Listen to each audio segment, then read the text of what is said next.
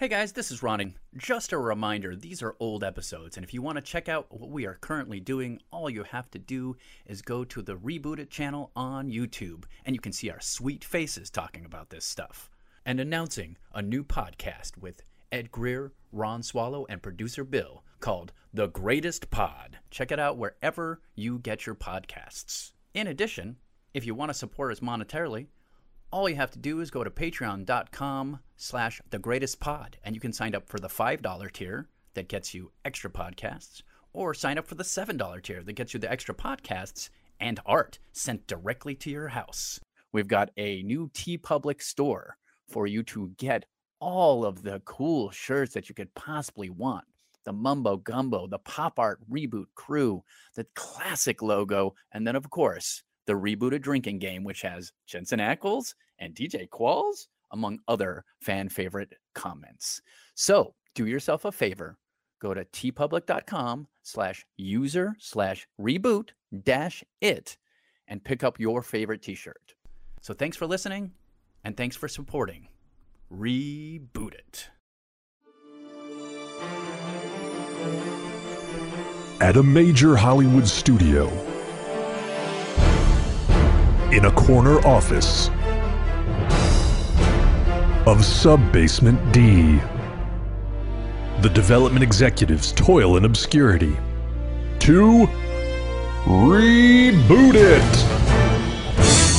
The internet, the final frontier. These are the voyages of the YouTube series Reboot It. Its continuing mission to explore strange new franchises, to seek out new stories and new civilizations, and to boldly go where Hollywood has gone before. Welcome, everybody, to the Star Trek Next Generation episode of Reboot It.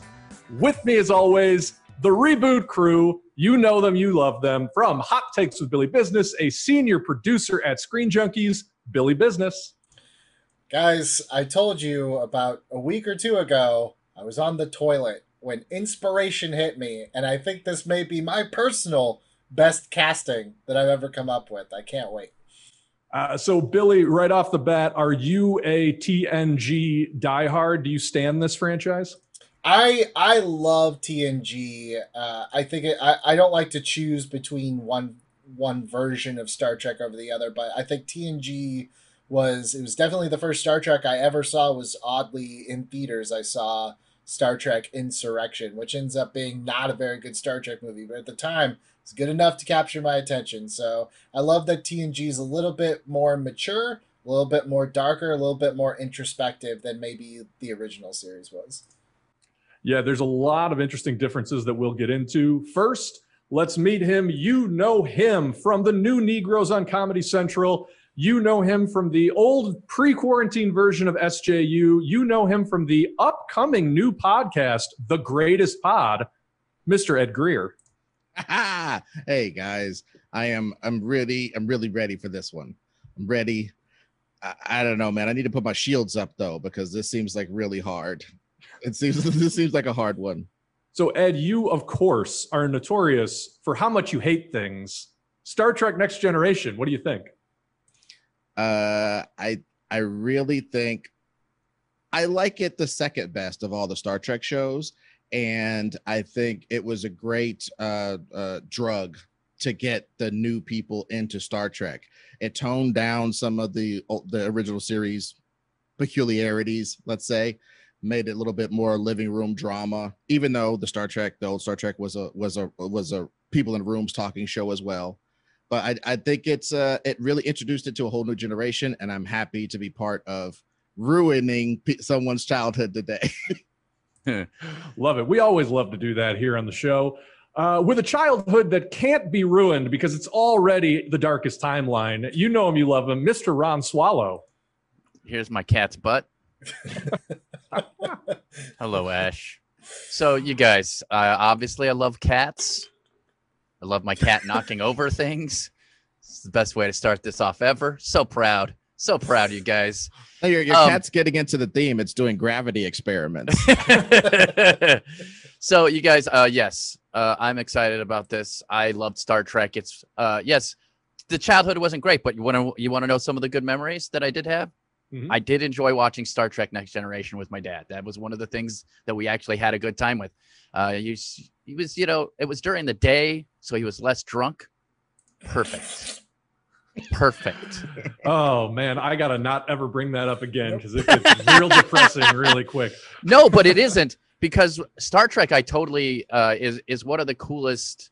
I, I it's just great moments for me as in my childhood. Is, is watching Star Trek uh, Next Generation was amazing. Uh, I think maybe it also because I saw Next Generation before I ever saw the old series, and uh, it certainly made me think the old series was not good. So. Oh, interesting. Yeah, I, I like the old series movies. I like the Star Trek movies, but the the the the show itself did not was not. No, I'm good. Well, like we said with Billy, we will get into some of those differences between the original series and TNG. I will say for myself, I am the layperson in the group for this one. I obviously know the characters, I know the general setup of TNG. I've seen a smattering of episodes, uh, but really it wasn't until college that I think I really dove into the lore of Star Trek. For whatever reason, as much as I grew up loving sci fi and superheroes, both the Star franchises, like Star Wars, I came to late as a fan, and Star Trek, I really never came around to as a fan, even though I love everything that Roddenberry was about and that he tried to suffuse into these series. Um, it just was never a big part of my fandom. So I'll be the guy asking the dumb questions as we go through this episode. Let's get into it. Um, you know, TNG is is a seminal television series. Like uh, you guys were mentioning, it it really was responsible for bringing a whole generation of fans, not only to Star Trek but to science fiction. I mean, I think even to this day, a lot of the setups that you see on sci-fi te- television shows and movies that garner huge audiences were things that were first experimented with on Star Trek: The Next Generation. Um, you've seen a lot of the writers matriculate into big showrunners. Like it, it's a foundational element of our current pop culture. Um, I don't even know where to begin in terms of giving the full background on the show. But as you may or may not know, the original Star Trek uh, ran for three seasons in the 60s, was a cultural touchstone, but not necessarily the franchise juggernaut that Star Trek became. Um, the movies were subsequent to the original series, and when the movies proved successful, talk immediately began for how do we do Star Trek Phase Two, and that eventually culminated in Star Trek: The Next Generation, which premiered, I believe, in 1987. Correct me if I'm wrong on that. Mhm. That's right. Okay, and uh, and ran for a whopping seven seasons.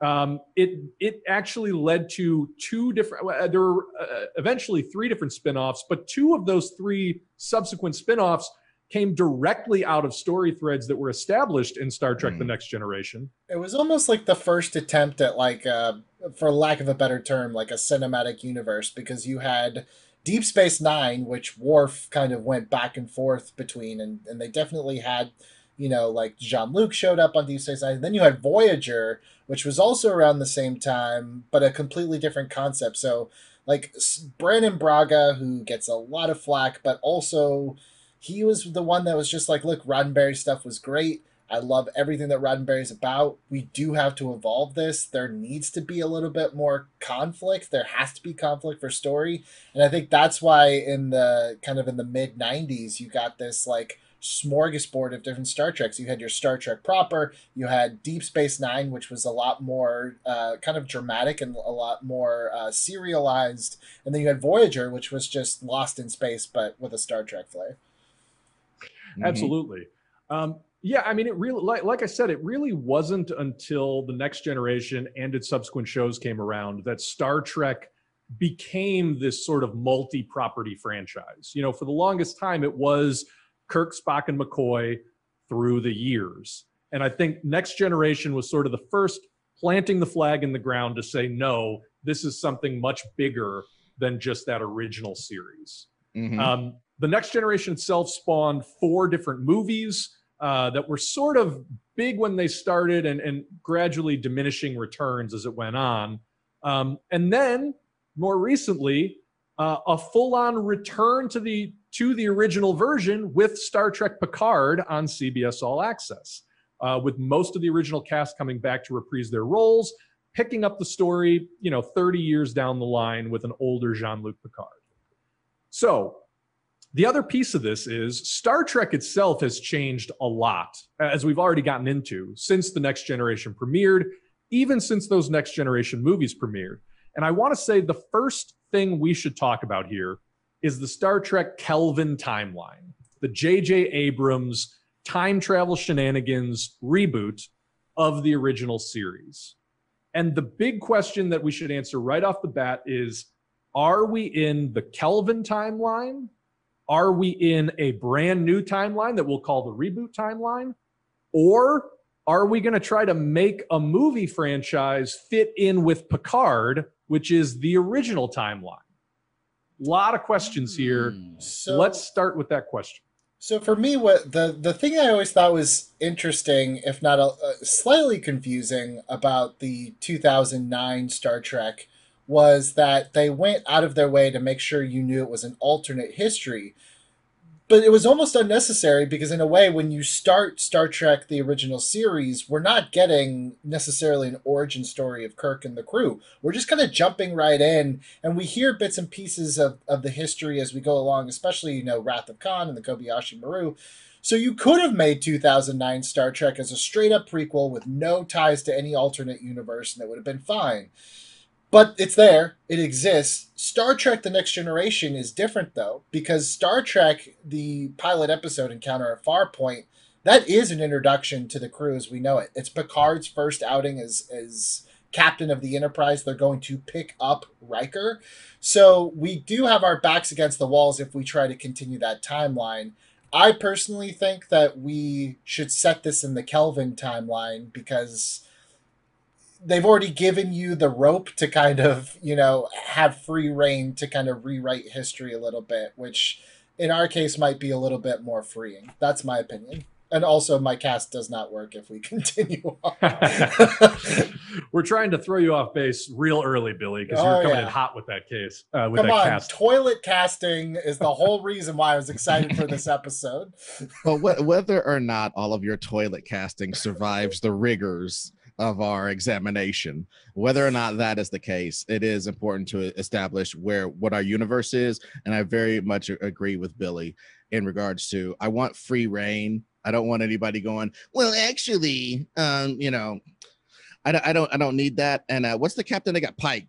Where's Pike? Where's Pike's space wheelchair? I don't, I don't need that. I don't need anybody bringing up stuff like that. So let's, let's just do what we do.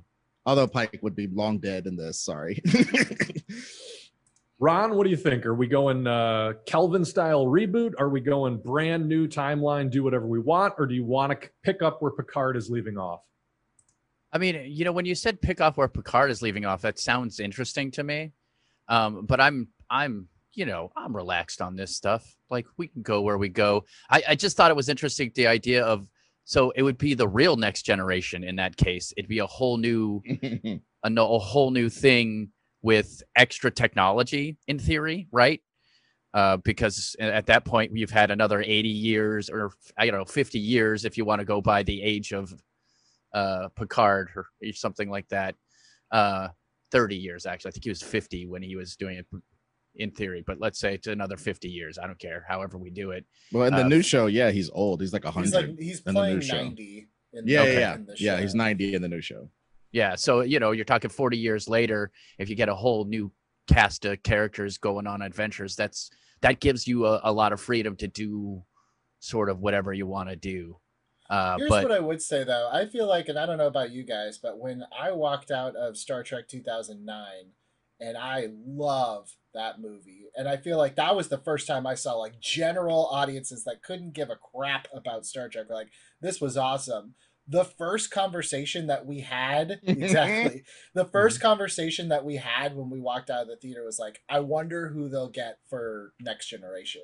Like we were already because we grew up, at, at least the group I was with, we grew up with the Next Generation being the one that was on TV all the time. So it was like, oh man, I can't wait till they do all these movies and then do Next Generation. And I'm still kind of bummed that as of you know this recording in October of 2020 that that hasn't happened yet. Well, and the other thing is more in our in our world of rebooting, I think it makes the most sense to do to do that because Yeah. then we can reboot with the same characters who exist already, but on a different timeline with a little bit of, you know, I wanna- changes or whatever. I want to jump on that, Ron, because I agree. I think there's a huge part of me that is like, man, the meta ness of us just inventing a brand new version of Star Trek as a direct continuation of the next generation, and then Yeah. that becomes the cinematic next generation is very tasty to me. But I also know that us trying to invent a brand new Star Trek from whole cloth would turn into a six hour discussion.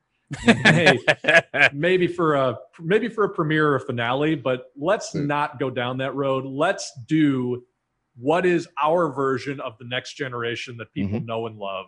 Mhm. Fixing some of the problems, highlighting some of the things that, you know, maybe became running storylines in a seven episodes or a seven series see uh, a seven season series tongue twister uh, and how do we blow those up and make them single storylines for a movie version?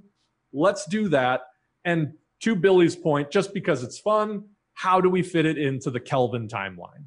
So that is that those are the parameters in which we're working. Can we all agree? Yeah, absolutely. So, first question, as always, what does an audience bring into a brand new version of Star Trek The Next Generation? And this is interesting because we may have had a preview of what some of those audience expectations would be with Picard. So, what do we think an audience is going to is going to be feeling when they see Star Trek The Next Generation brand new cast up on the marquee at a movie theater? Hmm. Well, first off, they need a bald guy. Fair enough. I think that's Jean-Luc pretty clear. Picard, I no hair. disagree. I actually disagree. I'm Oh. Disagree. I like if you don't understand that I'm joking right there. Uh no, that's a joke. I have I actually the problem is I don't know exactly what they do bring into it. Uh, I you know, I I think that I mean if they're my age, you know, they bring in I think they think about the Borg and the Q. I think they are probably thinking about who the bad guy is going to be more than they're thinking about who who's going to play it. well i mean they obviously care about who's going to play those characters but they're i think they're more thinking about like ooh who who are we going to get to see how are they going to make this uh you know version of q or this version of the borg that's the the- of the two main bad guys that pop into my head right away those are the the two that i think about I, can I jump on that for a second? Just for bringing my outsider looking in perspective on the franchise, I almost think this is asking a question of like, what would an audience expect if you were to put do Law and Order Special Victims Unit as a big budget movie? It's sort of the same thing. It's like, how are you going to take this very episodic, very I don't want to say formulaic because I don't think Next Generation is, but I think there's a perception that like they're low key episodes. You know what I mean? Like this is not peak TV television. This is very much, hey, we've got six standing sets and maybe we'll do something on the backlot style television. Um, and and I think that that goes along with what you're saying, Ron. Like the the major qu- question that I would think people would have coming into this is how do you even give this the big budget treatment? But again, that's a non-fan perspective. Well, so okay so here's here's kind of what i see of the whole thing like i think for us the blueprints have already been laid out with 2009's star trek i go back to that movie and think what did that get right and i think to me what it got right was it wasn't trying to get myself or ron or ed into the theater it was trying to get you into the theater bill that's who it wanted to appeal to now, once we got in there, there definitely was enough that made me feel satisfied as a fan. And I'm not going to speak for Ron or Ed, but I'd say culturally, the the hardcore fans, there was enough there that was like, yeah, this feels good. But they they kind of it was like uh you know they they wrapped the pill with peanut butter for for the main audiences. All the Star Trekness was in there, but it was on an uh, an even playing field with kind of updated modern cinematic tropes and conventions and special effects and it didn't look like it was just five people sitting around six sets. It looked like a big action movie that had a lot of humor and it had a lot of heart. And so as an audience member i think i kind of if i'm going into star trek the next generation I kind of think that that's the angle that you're going to take with Next Generation, which is Next Generation is very much like a Law and Order in the sense that it's a mm-hmm. lot of talking. There's there's action, but not not quite the way that maybe people would expect. And I think we try to find the heart and we try to find the appeal and we don't go too hardcore on trying to satisfy the hardcore Trek fans, which we can, we will. But I mm-hmm. think our main priority is how do we get someone like you, Bill, who wasn't that interested, into the theater and make it a little more accessible. There, Ed, what are you thinking? Uh, a lot of stuff because I, uh, you guys are all all on point as to what we need to do, and I think yeah, Kelvin going hard on what we can actually contribute to this while having large sections that are resolved through speeches. There is there you know there is there was a percussive weaponized quality to Picard's speeches. He would whip those sons of bitches out and just level the playing field and resolve the issue like it was a super weapon. We need to really remember that that's part of this. They're, they're, they're, they're even in the movies, they, they, they understood that. Sometimes they made him say weird stuff you know, the line must be drawn here, you know, and stuff like that. But like all of that sort of stuff, we need to remember stuff like that. I'm serious. And like, and like also we can fix certain things. Worf doesn't always have to be wrong or want to blow up everything all the time because we're not doing episodic. We're establishing a character who can grow and change over the course of a movie. So maybe we start them like that and then evolve. You know what I mean? There's things yeah. we could do in this in, in our format of making it a movie that can improve upon this. You know, you have to introduce these characters every episode so they don't necessarily get to change. We can monkey with that. That's what I'm saying.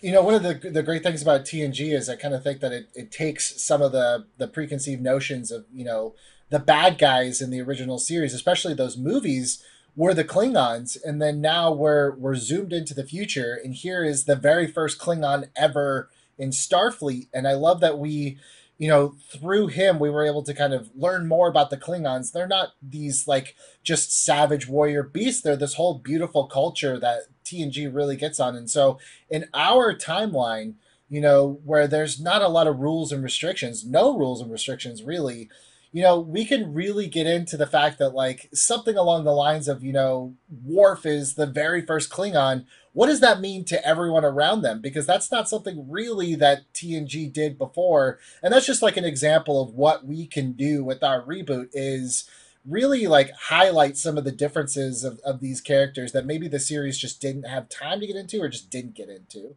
Oh, and one thing, when you look at the um Kelvin Klingons, number one, that design is fresh as hell. And number two, those dude like that dude is on your ship.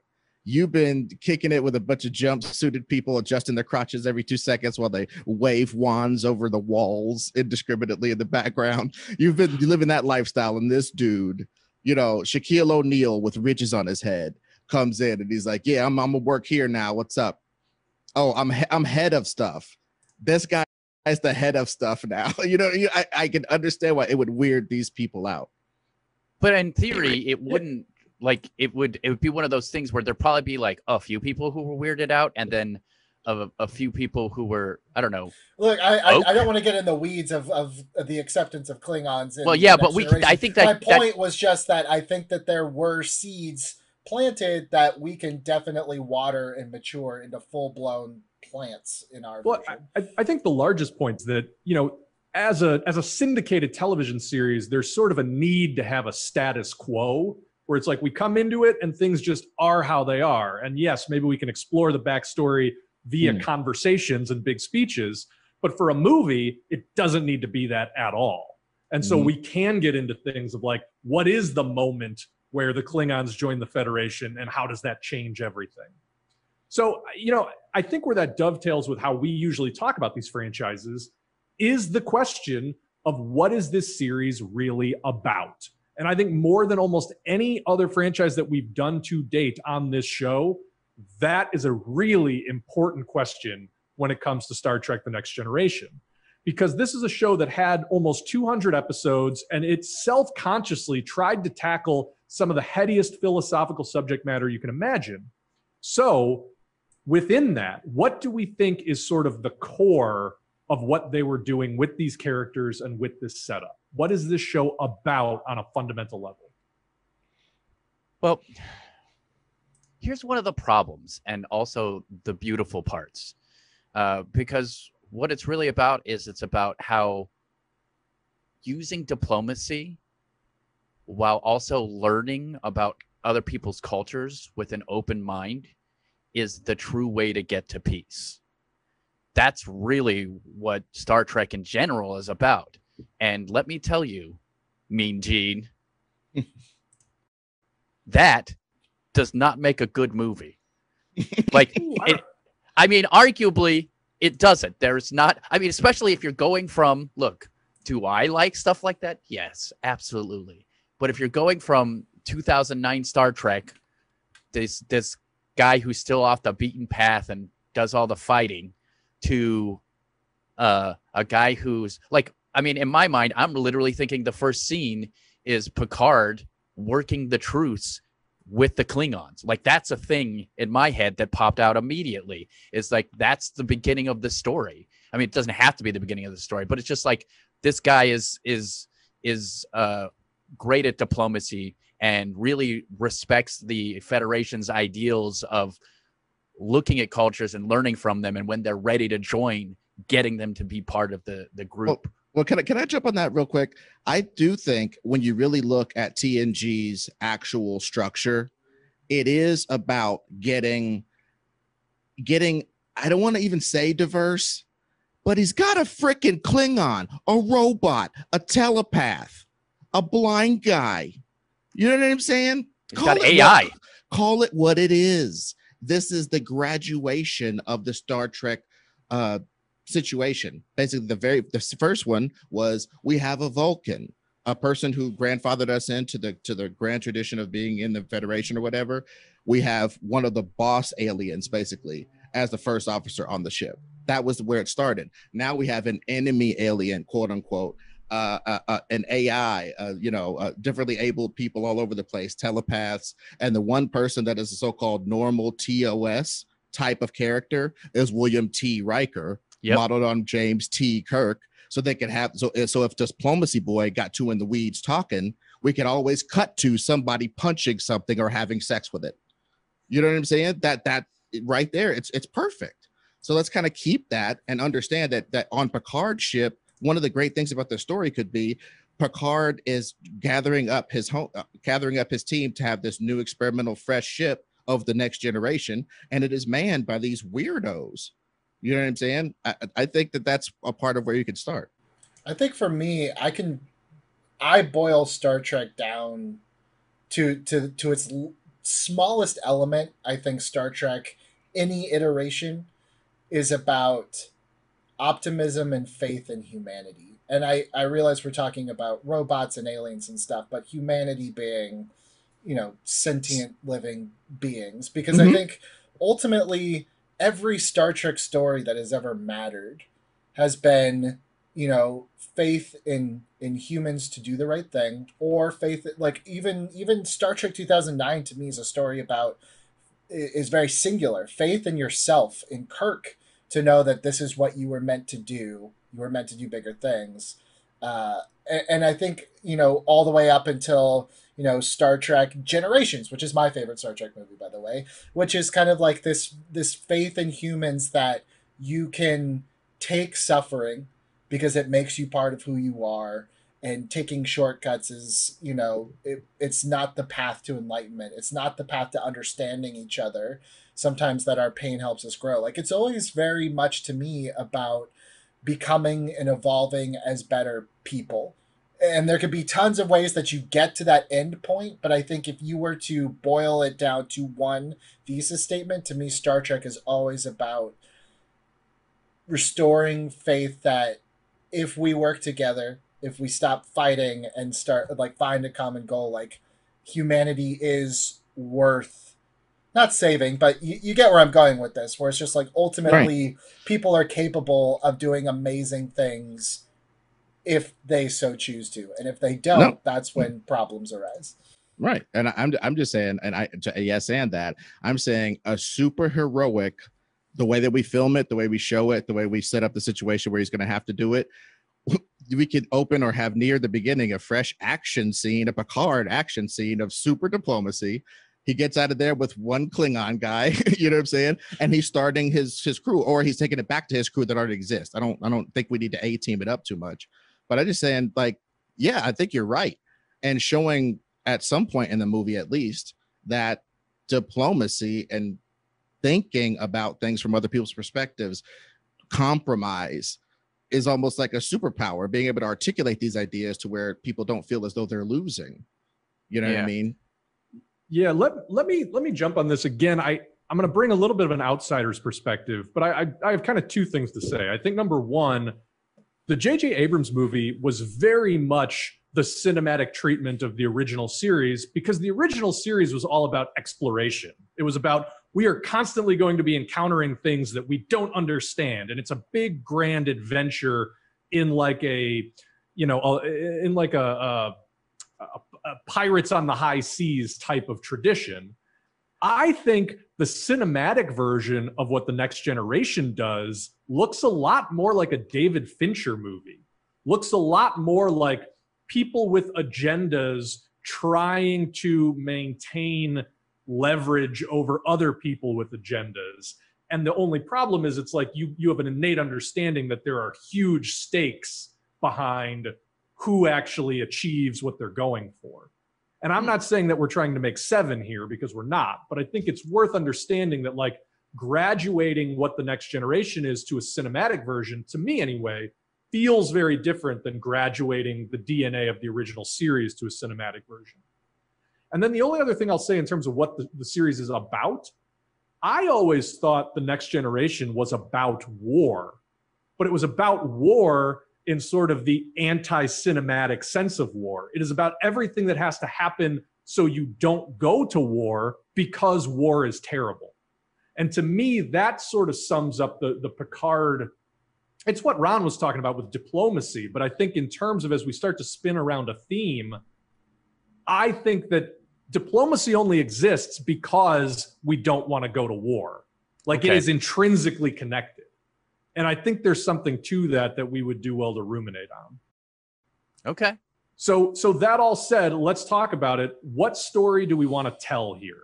We've already broached this idea of the Klingons joining the Federation. Uh, Ron, you brought up Q and the Borg. I do think the villain is a big part of this conversation, especially because the Borg and Q were such a huge part of Picard's arc um, in the next generation. I don't know and if I go so far as to call Q a villain, by the way. Fair enough. He's, he's, he's, he's, a, he's, a, force of nature. He's like Mxyzptlk or or Loki or any one of the Bat-Mite, any one of those like sure. trickster. Um, but it's always for the benefit of humans because he believes that humans are capable. He just always puts them to the test. And ultimately, I do think Q is an amazing way that character has almost no rules to the sense of what an amazing way to connect everything together because it could literally be the Q from the universe that we already know who has now poked his head into this Kelvin timeline.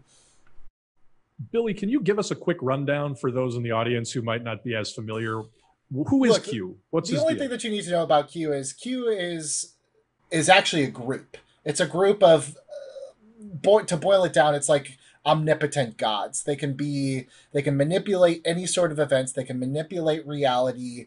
Um, and then the Q that we know, uh, he kind of for whatever reason seems to zero in on Picard and this version of of the TNG crew. The very first episode, Encounter at Farpoint, was Q basically putting Picard on trial for the crimes of humanity uh, and it, it, it ultimately, even though we didn't know it at the time, winds up being the whole crux of the series because it comes back into uh, one of the best series finales of any show of all time, which was All Good Things, which is what Avengers Endgame got a lot of inspiration from, where Picard, from three different time periods and three different realities, had to work together with himself to accomplish one goal. And it was Q's way of testing humanity which is kind of what we were talking about anyway. But I love the idea that if all of these realities now exist and we are acknowledging that the Kelvin is something like the only person, I hmm. guess, besides Spock,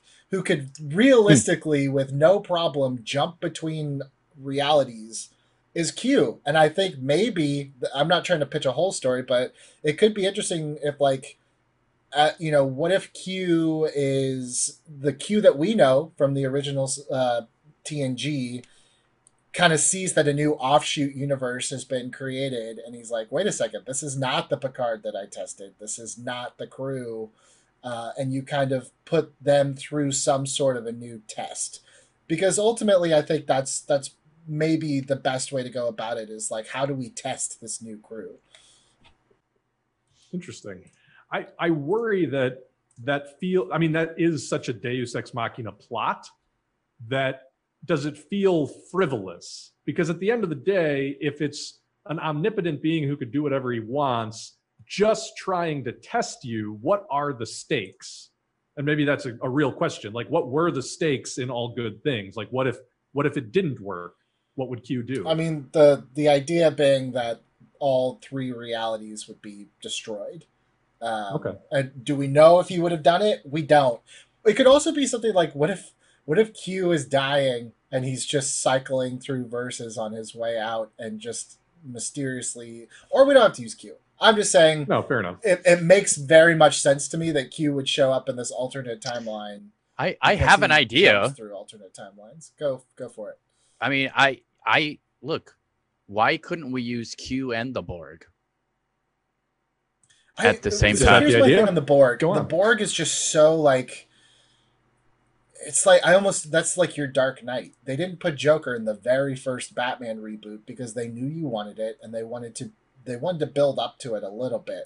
I feel like the Borg is just if we put the Borg in the first movie, we have nowhere to go. And I feel oh, like the Borg is really really interesting. No, me too. That's I why I, that's that's the Borg. But I just I don't uh, this maybe this is me being a Star Trek dick, but it's like I don't want to give you that right away.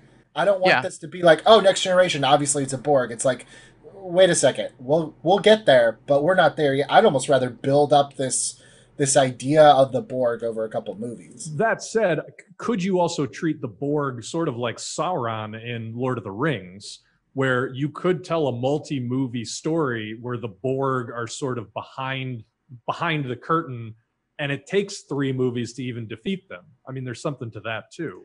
I mean, because it's the opposite of of what Star Trek is. And I hate to say this, it's almost like uh, the bad parts of America, where it's like, yeah, you can become American, but you also have to do exactly what we tell you to do and be part of this specific right. style of group. Basically, whitewashing the entire galaxy. Yeah. Individuality is discouraged, and I think that's definitely Star Trek. I'm just saying as a business person, I don't want to show my hand in the first one completely. I think we okay. get it's the same reason why for whether you liked it or didn't. The same reason why they didn't do Khan in the first 2009 Star Trek. They waited a beat.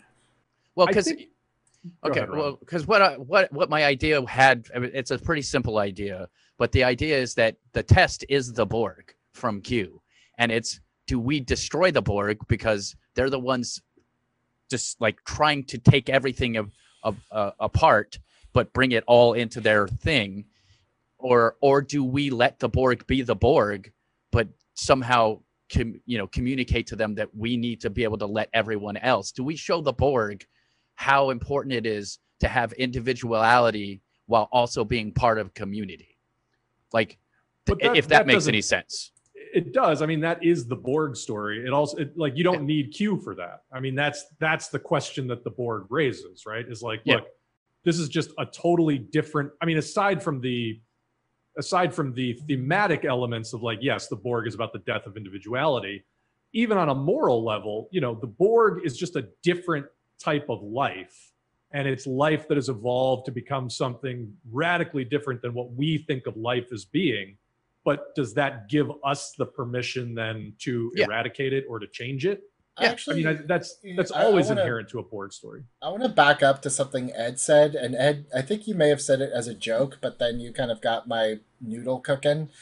I actually like the idea of Picard uh, a teaming a, a, a crew. Um, it, it has kind of for me, it has feeling a little bit of the feeling of like Search for Spock, where where Kirk has to go a little rogue and assemble the people who will go with him to the Genesis planet. But I almost wonder if it's like, do you start with the story of them and how this crew comes to? Because ultimately, I think that's what it has to be. It has to be this cr- this crew full of disparate people of all certain walks have to come together to defeat something or to overcome something. And I wonder if you start there and the something will just naturally come. Like I, I know usually we start with villain and work backwards, but I almost wonder if it's the other way. Because when you think of like Eric Bana in Star Trek 2009, like that's definitely the bad guy, but it's like the real thing is trying to get this crew that we know and love to be this crew that we know and love.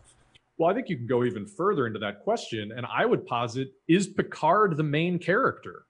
I think that the way Picard was always written in the next generation, he was very I don't want to say aloof, but he was hard he was a hard man to know. You know, he he didn't wear his emotions on his sleeve. He had a huge interior life. There might be a real argument to be made that making a Riker or even a Worf, or if we want to go this way, a Wesley Crusher, the point of view character of the movie, could be a way to, to come into this world in a way that doesn't make sort of your very stiff British diplomacy minded guy the one that the audience is supposed to be identifying with. If that's the case, then I actually, I I think even we started the conversation this way. Like I almost wonder if the most interesting point of view is Worf. Here is someone that has been hated by for generations and has now joined the ranks of the people that hated them and was at war with them like what must it be like to join starfleet the enemy and become like ed said like not only are you joining you are the head of security you are in charge here like that couldn't have gone down We're putting our lives in your hands, literally. Mm, pretty much. And, and and and again, I'm not trying to get too deep here, but he had to straight Jackie Robinson up. You know what I mean? He had to straight up be the best Federation dude he could be, or else he's and and we could even heighten it in this. He has to be the best dude he can be, or else his failure is a dishonor upon the Klingon race, and b a disastrous in regards to the peace that has been brokered because these dudes fighting has destabilized the universe forever. And now they're finally going to do a little test with this Jackie Robinson project. And if he fails, it's a huge failure for that diplomacy. Oh You know. wow! And he's the guy putting together the crew. And then, well, no, I mean, I was going to say, then you make Picard, for lack of a better way to put it, your magical cracker. And like, if it's Worf's story, Picard is like the only one to sort of reach across the aisle and be like, I trust you. We can do this. Like, you are. I, I, I even if no one else loves I, I feel like it's more interesting because Picard has this arrogance about him, especially in his youth. Oh. I mean, look, we don't have to follow the next generation canon as it exists, obviously. But one of the things that's really interesting is that Picard was a major head and it only came through experience experiencing years and there are times especially when he's frustrated ed again you you joked about the the line must be drawn here but it's like he's being such a stubborn head because he always thinks he's right that I think we can rewrite a little bit of the character relationships. You know, it's always like with with Star Trek, it was always Kirk and Spock. It was always those two, and McCoy was kind of the tag along when Spock wasn't available. But it was always Kirk and Spock. And then in the movies, they brought Uhura into it, and she was ne- there was never any sort of like importance on that character, like major importance, the way they gave her in those movies. I kind of feel like in Next Generation, look, in the show you had Picard had this very special relationship with Riker. He also had a very special relationship with Data. But for our movies, I almost like if the Kirk Spock is Picard Worf. And that's the one where like they just don't see eye to eye. Picard has been years and years family going through the Federation. What a slap in the face that his ancestors, his great generals fought against the Klingons and now he has to work with one. Like you have to think that Picard's not just gonna be like, "Yep, I trust you." This is like Mister Company Man. He probably hates the fact that Worf was assigned to him. Probably Well, wants if- him off the ship the first. Well, look, I gets. I hate that, but I also love that. Well, because no, but- ultimately, Ron, you know that by the end Yeah. he's it's going to it's realize great. how Yeah, wrong that's why I'm saying. Right. It's it's great. It's great. It's great drama, and it's and it gives character arcs. So I I love that overall. And also, but just as a yes and yes, and a counterpoint. I think you can also get a lot of mileage. Yes, you can you, you can you can you can have a you can also get a lot of mileage out of the fact that Picard is arrogant. People don't think of him that way because the shows always write him as right. You know what I mean? He's like Jeff Winger in Community. He always has a speech that's going to solve the problem. So in the end, he is most of the time, like 93% of the time, absolutely right. But he is a guy who, like Billy said, always thinks he's right.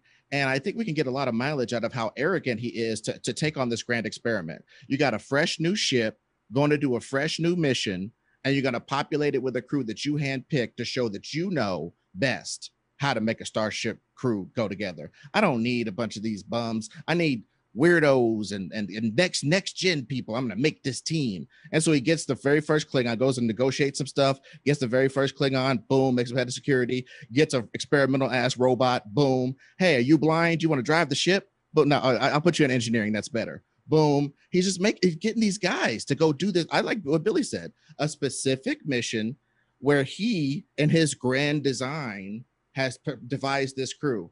But over the course of the of the mission, of course, a lot of it goes hella wrong because he's picked people who he's picked them based upon something that it that he sees in his head, but they have to gel. It's like when you pick a team and, and, and, and any sort of sport, you pick a bunch of guys you think they're going to go together, but they have to go through some stuff to be actually formed into a so team. then, but then you're saying that he's right. That ultimately his like in no the end, he'll be right. In the end, he'll be right for something he couldn't have foreseen. See, I kind that of he'll have to I- learn. I- the only reason I disagree is I just think dramatically it makes more sense to me if he just didn't want Worf there. In fact, you can also kind of as a wink and a nod to the next generation, he chooses Tasha Yar as his head of security, and Ah. they're like, "No, she's out. This Worf guy is coming." He's like, "No, I don't want this Klingon guy," because to me it just makes more sense dramatically. I get what you're saying, Ed. I just I think the only part where I, maybe I'm just not understanding correctly is like it's if we're trying to show that he's arrogant and that he kind of needs these other people to bring him together but it's like if he had this master vision and he grabbed everybody and he ends up being right well it's like well yeah he should be arrogant like that's not much of a of an arc unless Well, okay. okay well let's yes and both of you here and and say that um say that they come that he is allowed to put everything together but the one place he's not allowed to put it together is security the the the head of the of of the federation is like there's there's like i i pick the security for every ship you can pick a lot of crew but i pick security because i'm the one who you can trust these people and he tries to pick tasha and then he's he's saddled with Worf. So you get a little bit of both of that. let's push that even further, Ron. I mean, who's to, why is this Picard's mission at all? Maybe Picard is installed as captain because he was plucked by somebody else out of the ranks of Starfleet and is like, look, we need you to captain this mission, but we're not going to give you any decision making power.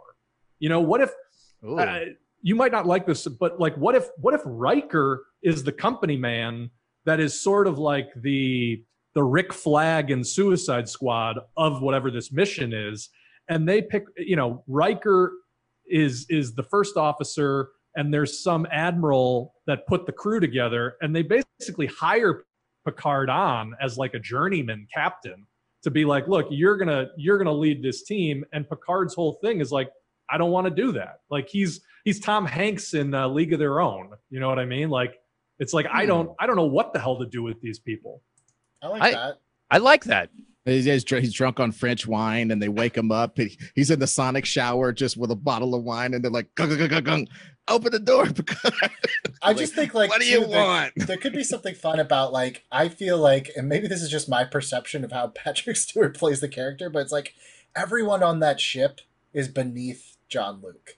Like Oh, he, he, he's almost annoyed all the respects time. almost no one on that ship except Guinan. And even Guinan, I feel like he's like, I only respect you because I know you've been alive for like 10 million years. Exactly. Uh, but but everyone else, I feel like he's like, I have more experience than you. I'm definitely classier than you. I listen to classical music and I make model ships. I know. I, like I read Sherlock ships. Holmes. Yeah. What do you read? so I feel like that could be something too. It's like I like the idea like Picard doesn't pick this team; it's picked for him. He's plucked there. He's Hmm. like, I don't want, th- these like who is this this kid with a visor and this doctor has her stupid little son running around and this telepath who I don't want reading my mind. I don't need a therapist on my ship. Like I like the idea that it's like Picard has to come around to all of them. Yeah, don't Yeah. you mean genius, son? Come on, get it together. Guys, Do we have to put genius. Can we actually show Yes. Picard slapping Wesley Crusher? Can we actually show him child abusing? I feel like that's Wesley his Crusher? last day in Starfleet. Dude, I, I feel like when they get back to port, Beverly Crusher runs out onto the deck and her son runs up to her and they get to hug. I don't need this damn I'm, kid. I'm, I'm with at you, Ed. all. I I co-sign. don't need him at all. Yeah, I disagree. I like a six, Well, uh, okay, wait, 16 year old here's- here's one genius thing- on here's the thing deck. that we didn't that we didn't talk about that makes Star Trek: The Next Generation different from the original series, and Hmm. whether we should include this or not. The original series was a they're on a five year mission, and whether it's implied or not, it's definitely not important to that series. But they're just a bunch of scientists, a bunch of explorers. Next Generation, they make it known that there are families on this ship that a lot of this is more recreational than it is just an exploration ship. In fact, in Star Trek Generations, like when the ship is going down, it's like you see all the kids that have been in this ship, like trying to find their parents and everything. So it's like, do we want to acknowledge too? Like that's another reason why Picard would just be like, you're sticking me on a you know a Princess Cruise line. Essentially, mm. I am way above this assignment, and There's that's where it starts. There's also something interesting to the idea that they're on the Enterprise, which is like this in our version could be this old kind of junked out ship that has been retrofitted into a pleasure cruise. And I don't, you know, I don't want to make it seem like this is a Royal Caribbean type of cruise, but if if I- it I- is I something gotta- yeah, I got- more I like gotta we're say- taking a tour of the galaxy. No, no, I, I get it. I gotta say how much I hate that. I, I got to, But, Yeah. you know, because I don't want to. I don't want to run out later, and I'm not. I'm sorry to use that pejorative run. It'll be the last time. But I'm just, I'm just saying I don't want it to build up to where I just spaz out later.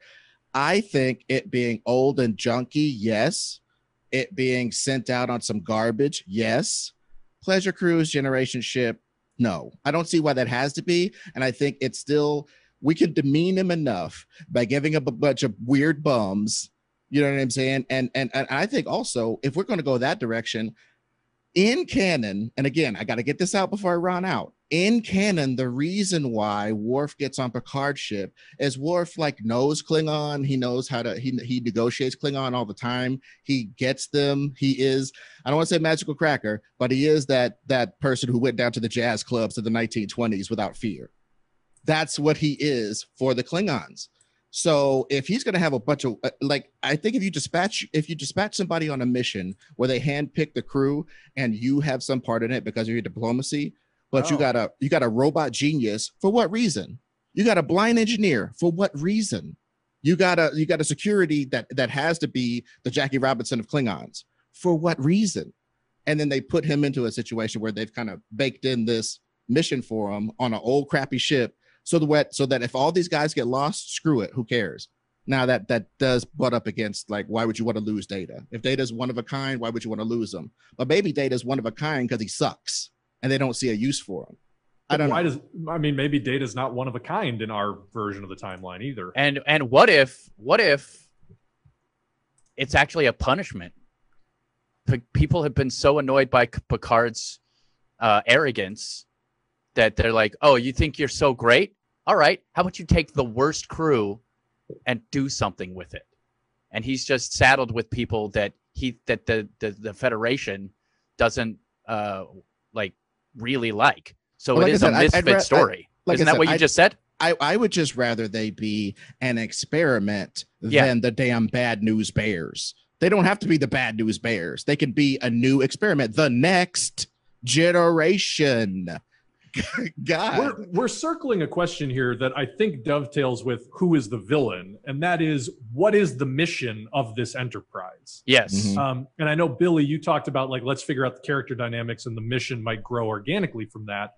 I think we're at the point where we kind of have to start nailing that down because there is a question then. Like, look, if Picard is somebody that is being tested or is on the outs with the Federation or is generally not wanting to be there, whatever it is, Why is he there? Why is the first Klingon in the Federation on this mission with them? Why do they have this motley other crew? Why are the families there? There's a lot of whys that ideally have a single answer here. Right? I have a I have like a, a, a nugget of an idea that maybe you guys can water into a, a nugget plant. Um, what if they what if okay what if there's a planet and they want this planet to join the Federation? Yes. They've, they've assembled this crew and they send them out there.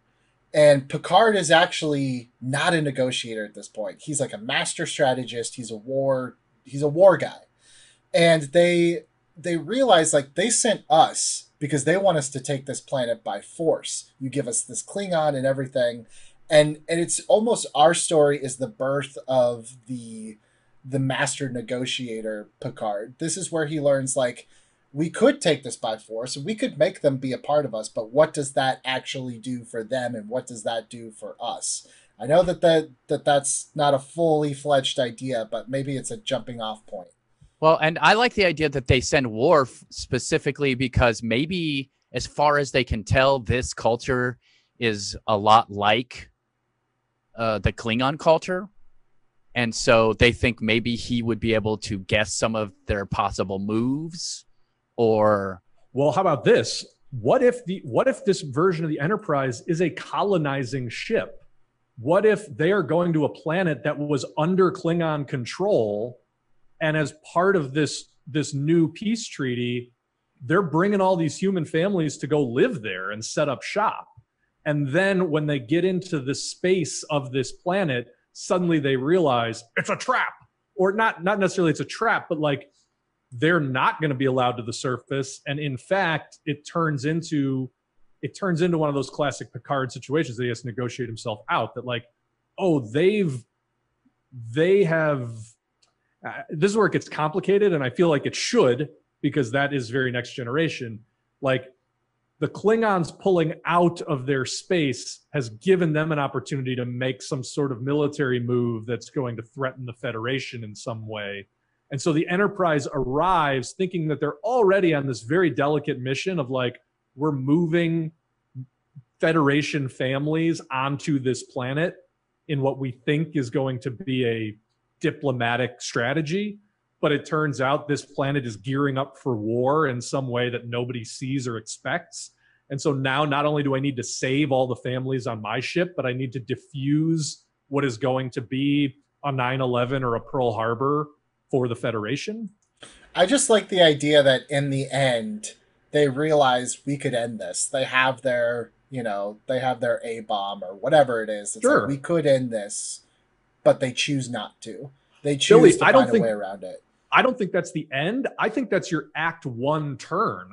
I think you establish that's Chekhov's gun. You establish from the beginning, as soon as they realize this is not what we thought it was, the nuclear option becomes the thing that you deliberate through the whole movie. That's the sort of Damocles hanging over the head of this story of like, we have on board a weapon that could sterilize this planet and kill this species because we are discovering more and more that all they want to do is nuke Earth or whatever it might be.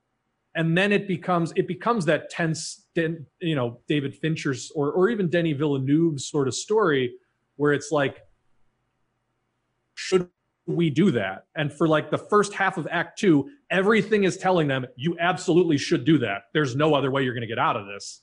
And the second half of the movie becomes how do we get out of this without doing that? I would love for uh, I'd love for that idea, and I also would love for Worf to be the guy who's actually tells them. I just think about if you guys decided to do that to Klingons, and and I would love for Worf to be the guy who sort of teaches. That would be hilarious to have the guy who who is known for war teach Picard what it's like to do to be diplomatic. I don't know. I just think that's an interesting turn and a and an interesting take on Worf, uh, especially seeing as how, as Ed has pointed out, they kind of did Worf wrong. I don't, I don't disagree, times. Ron. I in this version, I almost see. I don't know if you guys watched Lost back in the day, but I almost see Worf as like Mister Eko. Like he's mm. this very like peaceful. I don't want violence type of man, but then when he has to, Like he is, he's kind He's of very like good at it. One shot and you are done. Like you didn't even know what hit you. Well, yeah, So, like- to to, to yet So to like yes and that- rundown. No, well, yeah, to, to but to yes and that it in canon, he had to be very reserved, and that's why he's so weird to his own people. He had to be very reserved because any outburst was looked upon poorly. Anytime that uh, I wonder how I can relate to that. Um, anytime he had anytime he had an outburst, it was super looked upon poorly. Anytime he used his increased physical prowess on on on the field of of play, he would ruin these kids, and then you know he would have major trauma from ruining kids by playing. He's trying to play a kids game. They're too weak. He destroys one of them. Their parents are like, "Look what you brought this thing into the playground. It ruined my kid." You know, he's got that sort of baggage. So yeah, he would be almost he can he can be almost monk like and much like Jackie Robinson. Jackie Robinson had to be the coolest cat, coolest cucumber in the bunch, man, from all that stuff they were throwing at him. You know what I mean? So yeah, but in the in the course of this story, he could really cut loose at some point and be a fresh Klingon warrior and show that like it, under the proper circumstances, do that. You know what I'm saying? But the, it, yeah, I, I love that part. But I'm just saying, why can't it be? I don't know, man. The discovery when Picard discovers that somebody done snuck, and I think it should be snuck. One of these, because I think one of these situations where when the military is this big, they always have people working at cross purposes. And I know that in the new versions of Star Trek, they have all this Section 31 and they have all this espionage and stuff. Even in the Kelvin universe and, and subsequent movies, they have Section 31 and espionage and stuff. So I don't want to get in that mire. But why can't it be that like Homeboy thinks he's going out for a simple mission with this new experimental crew? It turns out to be more crucial than they thought, like an episode. Like they usually just go down to the planet, try to do some regular di- diplomatic stuff, and get in way over their heads. I think something similar to that. And I think in the end, this planet's ready to go to nuclear war and they have to be the people to stop it. Uh, and if they can't stop it, then yes, they have this mother bomb that this other, not Section 31, but some other part of the Federation goes, yeah, we sent you out there to do our, do our, you know, first prime directive thing and all that stuff. But if worse comes to worse, just blow them up. But I don't think you could tell Picard, hey, go nuke some guys. We're the Federation, and you go tell Picard, yeah, it's an option to go nuke some guys. I don't think that's how it goes down. I think I if it hit, you know, I mean, I, when I when I was positing that, I think it's it's more that it's just understood that we have a worst case scenario on board, but like it's not going to, you know, it, it's very much couched as this is your last option, right? This And- is your final option. But then it becomes a situation where there are members of his own crew. Be you know, it's it's very much like that beat uh, at the end of Armageddon, the asteroid drilling movie, where it's like no we're gonna we're just gonna detonate this on the surface and whatever happens happens and they have that tense standoff about are we gonna keep drilling or not that's michael bay but that that ethical quandary of like do we use this thing we know we have that will be a final solution no questions asked or do we continue down a road that is feeling less and less viable i think is a, is a potent question for a, a drama. And and I would like to add in at some point, I, I would like there to be like when you get down to the planet that there's obviously people who don't want war who were involved with that. I, I just because I would love to. I, I just it, it it the it bothers me that the whole planet is involved in the same thought process. I guess. In, well, in if they were the Borg, then they all would all be would be okay. in the same thought process. Now that, now if you add in that, that makes it a little more interesting to me. Just Oh, because. what is what is somebody beeping in? Oh no! Oh, Of course, we just started to, to figure out where we were going. This is all right. I'm bringing it up. Gentlemen, so good to see you here. I can't believe how productive we've been despite this pandemic. We're selling movies left and right. The money keeps ballooning in my bank account. I'm sure come the holidays, you guys will have nominal bonuses. It'll be great. thanks. awesome. All right, so here it is, guys. You may not know this, but I've already done a significant amount of development on this script. And me and my writers, Bob Orci and Philip Kurtzman, I believe that's his name, uh, have already come up with the skeleton of a structure that I want you guys to use. And here's what it was I had brunch with Tom Hardy. And Tom Hardy, it was told to me by an assistant, played a villain in a Star Trek movie. And I said, Tom, I need you back. I will pay you $50 million. And of course, he says yes, because who says no? Here's the problem he saw the script and he backed out. But we're still using the script. So we don't have Tom Hardy, but we need Shinzon, the, the evil clone of Captain Jean Luc Picard. I don't know, they tell me these words make sense. To be the villain in this movie. And we need him to be leading some sort of an insurrection because I guess that was the name. I don't know. I don't know how this works. They tell me things, I tell you things, you give me a movie that makes me money. That's how it works. Use Shinzon. Not going to be Tom Hardy, unfortunately. I'm sure we can get a soap opera actor who will be just as good. Gentlemen, have a great day. And he did. He wrote a whole script, and he didn't even know that it's Alex Kurtzman, not Philip. I hope he called him Philip the entire time. Probably did. I mean, Yeah. He calls Ed Ned half the time, so I don't know. Yep. So that Yeah. was yeah, that was um that was Star Trek the the tenth one. Ah, that was a terrible, terrible movie. Uh, I don't even remember what it was called now. Um, Uh, we can look it up real quick. Star, Star Trek. It Trek. was, uh, That's Nemesis. Nemesis. Oh, Nemesis. Oof. Nemesis was awful. Um, also, I never once bought that Tom Hardy could be a young Patrick Stewart.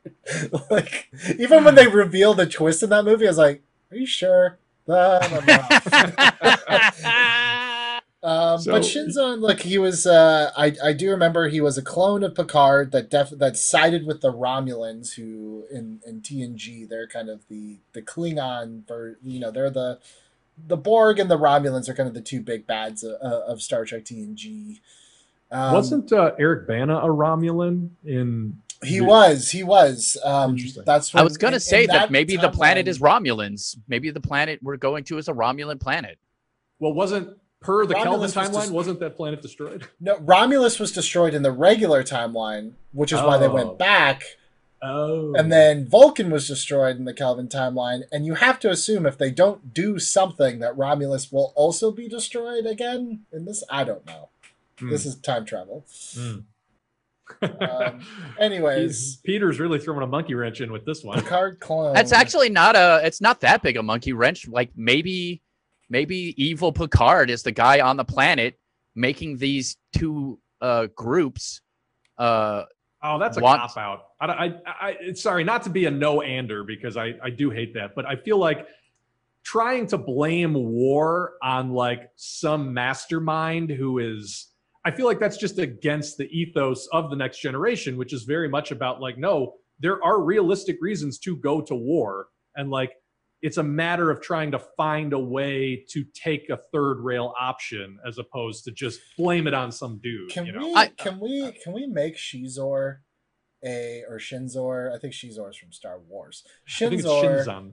Uh, I don't know. Shinzon. Can we can we make little Tom Hardy a crew member, and it's like we he's a mysterious Oh. crew member, and it's not maybe in this movie we don't even realize that for like a movie or two that he's actually like a Picard clone, but it's always like he kind of knows things about Picard that maybe no one else does, or you know maybe he's in Starfleet and he's the one that chose Picard for this because he knows Picard better than anyone because he is Picard. I'm just saying, like, can we throw him in a like let's let's take him out of whatever role he was in in those original movies and turn it on its head.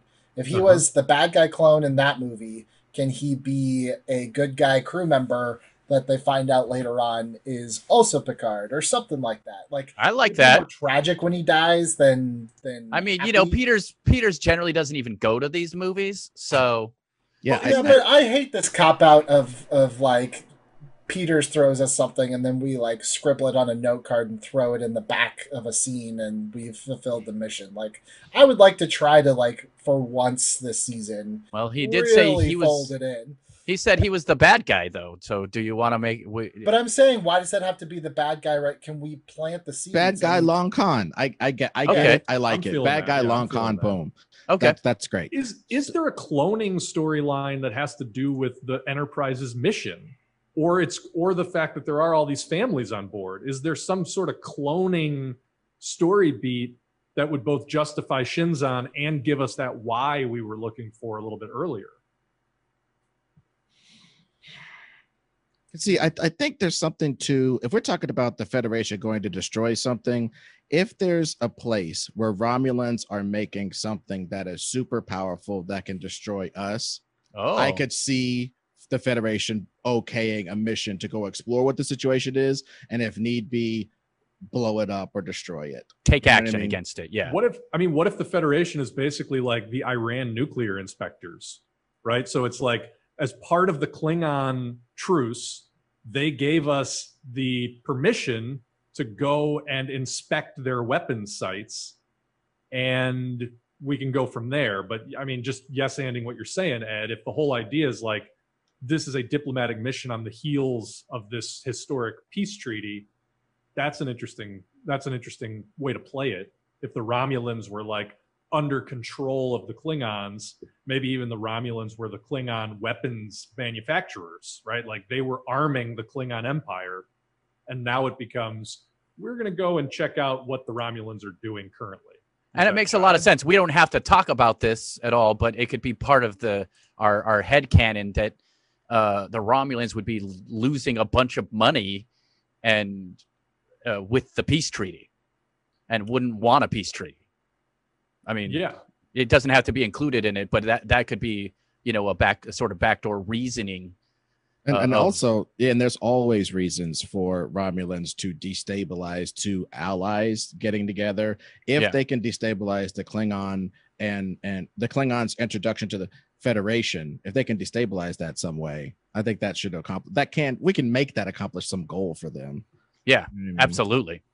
I mean, if that's Hey. the case, unless I'm just kind of misreading this, like, do we just make the planet like Klingon? Like, do we do we just make or the Klingon homeworld so that it's like And it's a Klingon Yeah. home. Oh, dude, yes, yes, yes. It's a Klingon home world that has maybe Romulans. Romulan stuff on it and Romulan agents on it doing stuff.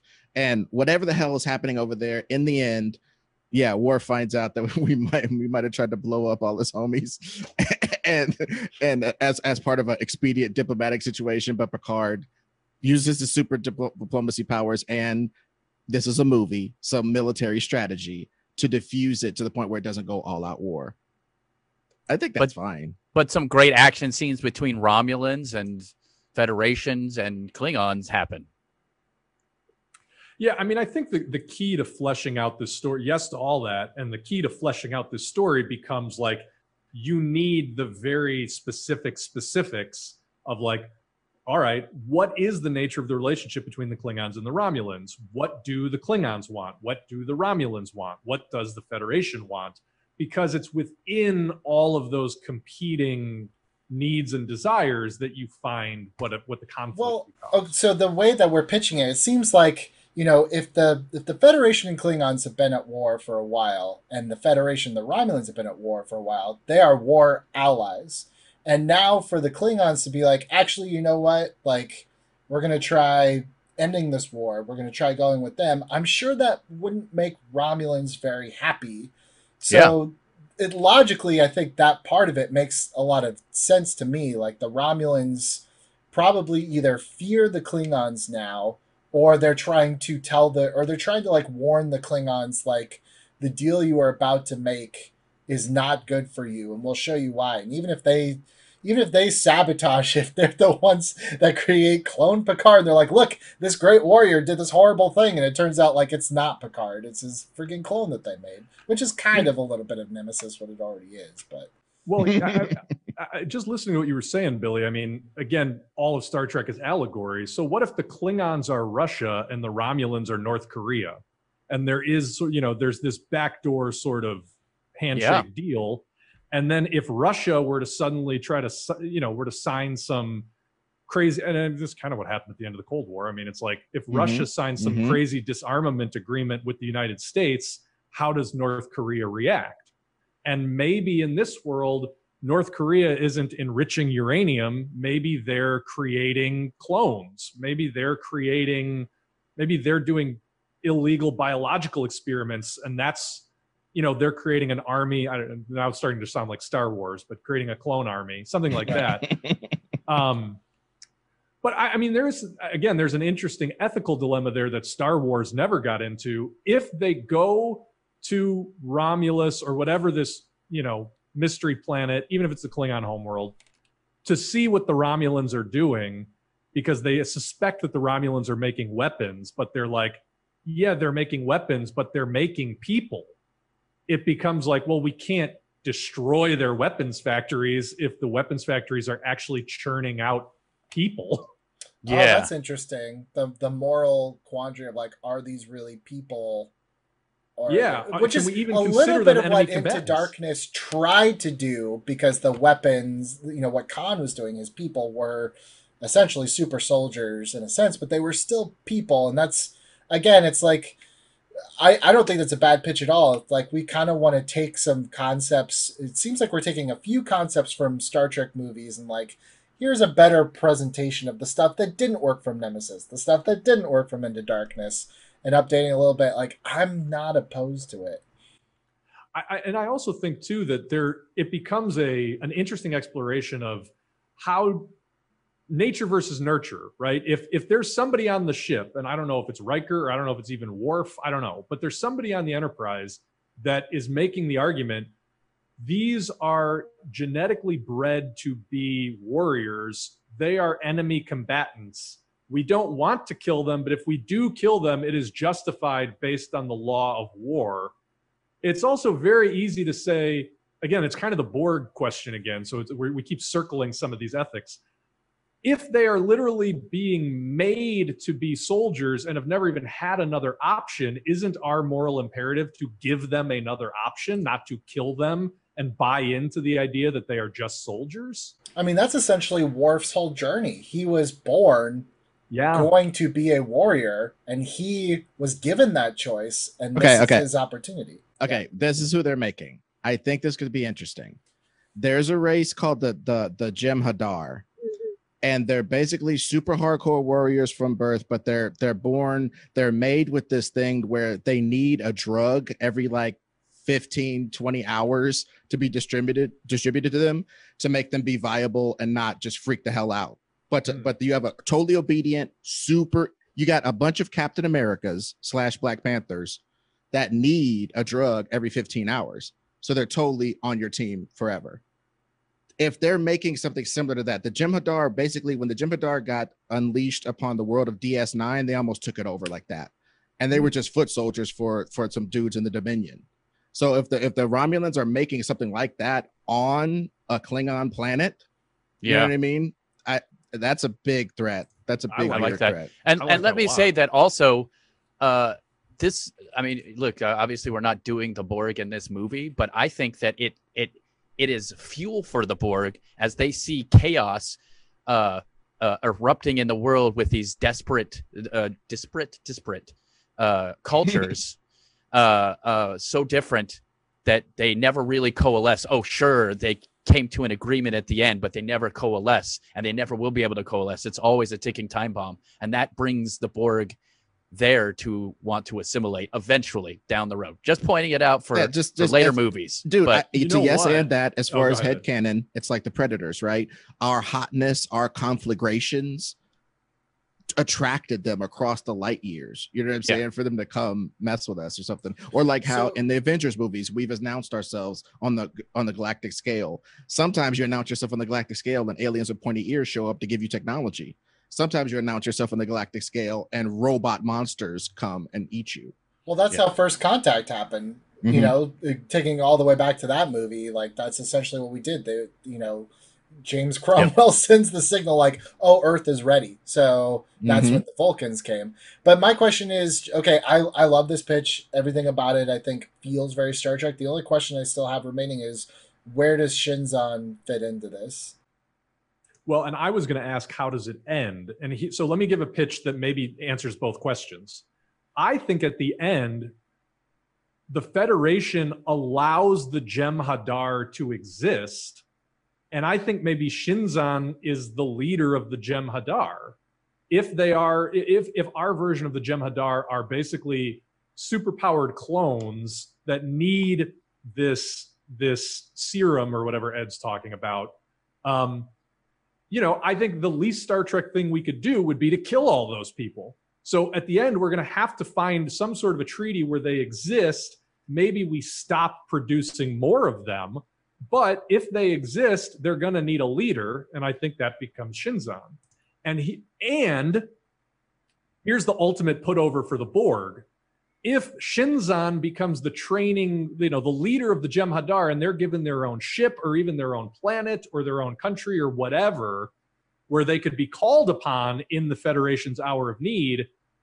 I mean, first act of your sequel, the Borg annihilate all the Jem'Hadar, and that puts Yeah. you over for oh. Yep. sequel. Yep, they beat their ass and puts them right over. I love it. Yeah. Well, we should start casting this thing, which I know everybody has been waiting desperately to get to. So, guys, we've got, you know, we have got at the very least on the bridge Jean Luc Picard, Yep. William Riker, Yep. Commander Data. Yeah. Uh, Troi. We've, we've got Deanna Troi. We've got um, Geordi La Forge. We've got, I have my notes here because I'm Did- not as well. Did we say well data versed. already? We did say Yeah, data. we We've said got, data. We've got Worf, who we're saying in, in our version, Worf may be your your second lead, if not your first lead. I mean, he's your way into the world. Um, and then maybe do we want a Guinan? I always liked the Guinan character, but I think your Guinan is like that's how you get your exposition dumps. And yes. because you never have to explain how she knows things that just she needs to know that the characters need to know. She just does. And she's great. And and I think we need a Beverly Crusher because I think that her backstory with Picard is pretty essential. Um, Yeah. Mm, Yeah, yeah, yeah, yeah. And so so then, And very important. I already have somebody for Wesley Crusher.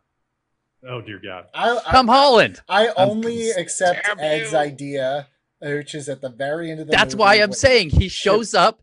Tom Holland shows up, hugs No, Beverly Crusher. No. it's Will You've lost. Byers from Stranger Things. Oh, that's that is good. That is because good. he's the most annoying child actor you could possibly imagine. Um, so we've got all those people. I think, you know, based on the story that we're telling here, we probably also want to cast some sort of Klingon leader um, who can be, you know, having the standoff with Picard. We probably need some sort of Romulan leader to make it a three way standoff. And then if we want to cast somebody other than our Picard as our Shinzon in the great tradition of Star Trek Nemesis, we can maybe do that. But we'll come around to everybody. Let's just start on the bridge. Who's got pitch? I know Billy, you've got pitches for everybody. Um, well, I want to hear. I want to hear this vaunted list. I want to hear this vaunted. List. Yeah, I want to hear Billy's list first. Wait, I just I- want to throw one out there because Mhm. I feel so strongly about it, and then we'll get to Billy's because he knows better than me anyway. Um, Jon Hamm as Riker, I feel like is a slam dunk. Oh, see, I went younger with my Okay. casting. Okay, Uh, yeah, but but I, Hamm is I, probably I a don't little bit think that's wrong.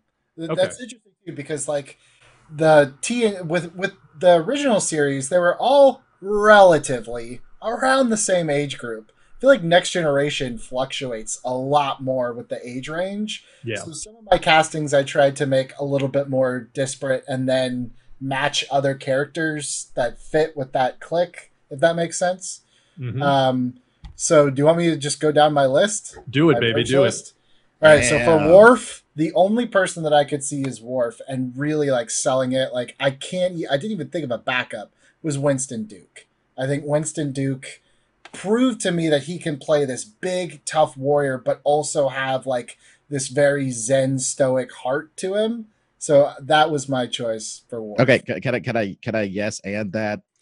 I have him on my list. He is number one on my list, and the reason why is also the acting ability. If you just watch, you know, that Spencer for Hire movie, or you just watch Black Panther, you can see that he's he's he's magnificent, but you don't necessarily think he can play the quieter moments, and he definitely can. He can go down into the lower register and be not huge and you already know that when Worf goes full Worf on that ass, he can get there as well. So that is why I would second that. And for, for when I get my turn, I'm not going to say anybody but Winston Duke. You know, I'm I'm gonna just throw in there. I I honestly I hear everything you guys are saying. I honestly think this guy could be better. Christopher Jackson, who played the original George Washington in the musical Hamilton, I think Mm. would murder this in terms of having like a vulnerability with the regal presence and the ability to go big and angry, but you know, fights himself over it. I think that dude would absolutely murder it. Oh, I, I right. see what you, I see what you see. Uh, looks looks wise. He's, he's got big ass eyebrows. He's already halfway there. he's, he's Bon Jovi. He's halfway there. What- so was, I, uh, yeah, what, was Cumberbatch already in the Cumber Cumberdatch? you know it Bumper Cumberbatch was Cum- Bumberlatch? dude. You know Cumberbatch was in uh, Into Darkness. I know. Are you, are you honest to God pitching him for Worf? No, I was picturing him for Picard. Oh, okay. Which is terrible. But anyway, Billy, keep going. Yes. Keep going with you. so for for for Geordi, who is my all-time favorite TNG character, by the way, I think Geordi is kind of in a way your comic relief, but he's also hands down the smartest one on that whole ship. Um, I just I sometimes the easiest answer is the right one. I think it's Donald Glover. I think Donald Glover is your Geordi. Hmm. Interesting. Do you think he's too like Donald Glover era, like community era Donald Glover? I get, but I feel like he's too cool. Like he played Lando Calrissian. I I I just think he can pull it off. I think I think when Donald Glover gets excited about the right project, also it's like to that's like saying like, well, he's played so many like darker and serious characters that he can't do it. It's like, well, no, he can. Like I I, get it. definitely think he'd be He's a good actor. I think he could do it. I think you have to have that lovability. Like LeVar Burton, find me one person that doesn't absolutely love that guy. And I feel the same quality is there for Donald Glover. Yeah, fair enough. All right. We'll we'll come back around to all of these. Moving on All right, though. Let's get this list. Uh, done. my my Doctor Crusher, uh, I kind of I, I I I just picked based on like looks, but also acting ability. Bryce Dallas Howard. Um, oh, that's, kind not of- bad actually. That's that's the age range I was thinking of. Um, now this is where I I very much deterred and went a different way with Riker and kind of like the age group of of that whole thing. Mhm. I went with Sebastian Stan. I think that Oh. Sebastian Stan kind of has that that look. I think we saw with Captain America: Civil War, he can get a little bit bigger. Um, so I, I definitely see him in that role. I also think he gets a little bit of the female population through the door. He gets my wife through the door. I just don't know Um, if he has the swagger as an actor. I I have a conversation with my wife. I'll give her uh, your number after this. She will convince you how wrong you actually are. All right. Um, for Troi, I had my girl Naomi Scott. I feel like she is a perfect match for Sebastian Stan. I also think that she's underrated, and I think she keeps picking the wrong projects. So I think this could be a good project for her.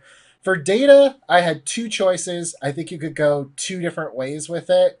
I think an obvious choice, kind of more based on looks, would be Tom Hiddleston. But I think in terms of nailing the tone of Data, I actually might go with Alan Tudyk. That was my second choice, and I really liked him. Oh my God. Um, for Guinan, again, this one feels like it's obvious, but uh, I'm going Lupita Nyong'o. I think that she has the the gravitas. Um, I at first I thought, could you put another comedian in there as like an ode to Whoopi Goldberg, but I, it just didn't fit with me. And the hardest one, which is Picard, I really was. I tried to get the looks out of my head because I think like you can change looks, you can do whatever you want, you can shave someone's head and get them there. But I really tried to go off energy. I tried to go off of who has that presence. Who do I buy as kind of like I could see them having the same kind of feeling as Patrick Stewart? And the name that I came to was Daniel Craig. I think Daniel Craig in my head could deliver those Jean Luc Picard speeches with that intensity. I do believe that he is uh, a younger version of that same character. So that is my casting for TNG. Interesting. There's Okay. some in there that I feel like are nice, and there's some in there that leave me scratching my head. Um, but let's go. Uh, let's go through it. Ed, Ron, do you have any? Do you have any strong feelings about any of these characters? Well, okay. I had one for uh, Riker, and I'm sure you guys aren't going to like it, but it isn't who you think it's going to be. Uh, I think uh, Karl Urban as Riker. Ron, we're in the Kelvin timeline, so he's already McCoy. Is he a I forgot. of McCoy? I forgot that he played that guy because he didn't have the beard, and I did not recognize his face. So you're right. We can't do that. All right. All right. He Fair played enough, that. I didn't even realize he was McCoy. Frankly, that was the honestly. weird thing about the the JJ one was that some characters, like Karl Urban, they were like straight on impressions of the old ones, whereas like uh, is like completely different character than what Nichelle Nichols did with it. So it's like some of my casting choices are like like Bryce Dallas Howard. I'm just like you kind of look like her, and then others I'm like no, I just think you could do the part.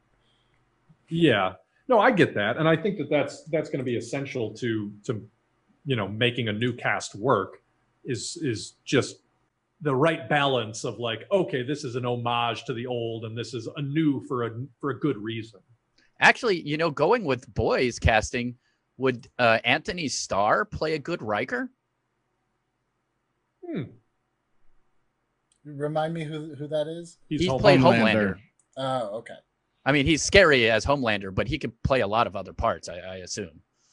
Well, you know, you know, it's really crazy. You, you said Homelander, and that's a flying guy. I honestly said the, the the Henry Cavill that I see in things that aren't Superman Ooh.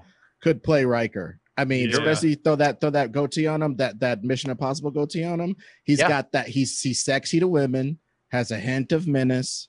To see him rippling in the Starfleet uniform, it's gonna set the ladies off. And I, I and don't he's have a problem with that. he's got but also and i thought if we wanted to go different uh the guy i, I should have i should have ended with cavill but if we wanted to go different and we think he's too big of a star to be in this to say exposition to a bald guy um jay hernandez who plays um uh uh freaking Magnum P.I. on tv he's handsome he's about 40 and he's an action dude he he can really get it in. But like I said, I think if we could get somebody like Henry Cavill or somebody like that, that'd be cool. But like if we were going a different direction, Jay Hernandez could could do it. He's a he's a buff guy, he's a handsome guy, and uh he's a, he's a TV star who might be ready to make the jump. Interesting. I gotta say, I'm for Riker. I'm still on board with Jon Hamm. I know that he's you know 50ish now, but he still has a, a good youthful energy to him, and I think that making Riker and Picard contemporaries is not a bad thing for the show, especially if, or excuse me, for the for the movie series, especially if we lean into this idea of of questioning if Riker's loyalties are to the captain or to the Federation, and making Riker somebody who can have the presence and sort of the gravitas to actually challenge Picard. Um, not I to just- say that I- some. I don't know. I, I like I like the. I, I like aesthetically. I just feel like the reason why it also like you know I I like the idea of Picard being younger or sorry of uh of Riker being younger also because it's like you'd expect the younger hungrier guy to be a little bit more of the company man. I think there's Mhm. there's also kind of that thing like are you angling to take my spot because Riker so much as says it in the the next Mhm. generation where he's like yeah, I'm going to take that chair from you. I'll wait till you're done, but I'm going to take it from you. You know, and Right, I but I also- that that yeah. between them. No, no, I, I was just gonna say I also think that this is something that could be worked out in our 15th rewrite once we get it cast. We can like there maybe if he's a little bit older, there's more of an urgency to him trying to take this stuff. Whereas if he's younger, there's more of a hey old man, in a few years, I'm gonna have your spot. And it's the same thing, but it's just slightly different, slightly different lines. So I would love to see Jon Hamm and Henry Cavill and uh, a couple other people, uh, your homeboy uh Billy, in the room battling it out um picard is hard. Like i i, I picked bryce dallas howard myself and uh, she's 39 years old. People don't really realize that but she's definitely old enough to have some some kid like um like crusher wesley crusher whatever age we decide to make him be uh, I also put Christina Hendricks in there just because she's a smoke show, and I would love to have dude be like I'd be acting like I was sick every day anyway. But uh, Oh, but, but but but people don't respect her acting ability. She's had so few opportunities besides maybe Mad Men to really act. And I would love to Yeah. see her in trauma situations, bandaging up people, bandaging in the future. You know what I mean? I'd love to see that. You just, I What if- think you for that one you have to do a you just do a chemistry test with Picard because it's like their Mhm. their their love affair was such like two old people in a senior citizens home in the show, and I would love to spice it Mm. up a little bit and make it Yes. a little bit more urgent than it is. Like, oh, maybe you know someday we can spend our you know our golden years together. It's like, no, get together now. Do this now. We need we need some sexy romance in this. And I don't Well, I had want a- to see Riker. I don't want to see Jonathan Frakes in a tub with Marina Sirtis ever again. I don't remember what movie it was in, but I was like, no, this is not the romance I want. Fair enough. Fair enough. Um, Okay, so anybody got I- strong ideas on data? Let's get to I actually came hard up with somebody I think I think might be good. Uh, Rami Malek. Uh, am I saying it right? From uh, Mr. Yeah, Robot. He's not bad. The thing is, though, it's like it's tough because I feel like Data Data has to have this sense of like it's almost like the Terminator in the sense that like you have to act. You have to be really good at acting without emoting because Data's a robot. Like Brent Spiner walked this very fine line of being likable and emoting without giving any emotion at all. Right. And so that's why I said like Alan Tudyk because I just thought of his performances like imagine if K2SO wasn't quite as much of a in Rogue One. Um, I don't know if aesthetically it's like it's almost like I wish I could take the aesthetics of Tom Hall or, or Tom Hiddleston with And the put it with- abilities of Alan Tudyk. Or I I'm just thinking of it. I'm just thinking of it practically, though, man. If I'm an ageless robot, I don't start my ageless robot at 51. E- e- I- I just don't. And Alec Tudyk is like 51. You know, I just, I but just he don't also start has that. looked the same for the past like 15 years. Like go back and look at photos of Firefly. Like the guy looks exactly. I mean, the obviously, same. then we're going with Paul Rudd. That's a joke. I just want to Well, be no, clear on I that mean, one. I, I honestly, my my picks were all people who I think will a age slow, b slightly younger, and c have an otherworldly quality to me. And I'll second Rami Malek just because, yes, when he acts, he his eyes get really big and he does this and he does that. Listen to him read some copy.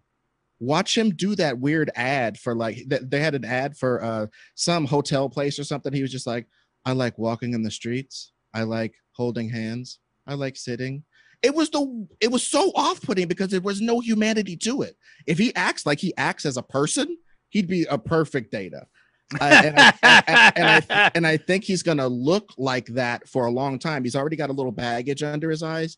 I think he's gonna look like that for 30 years. Anyway, Dev Patel from Slumdog Millionaire that has grown into a man. Oh, yeah, that's that's nice. Dev Patel, to me, he has a he he can do the smartness, he can do the still acting.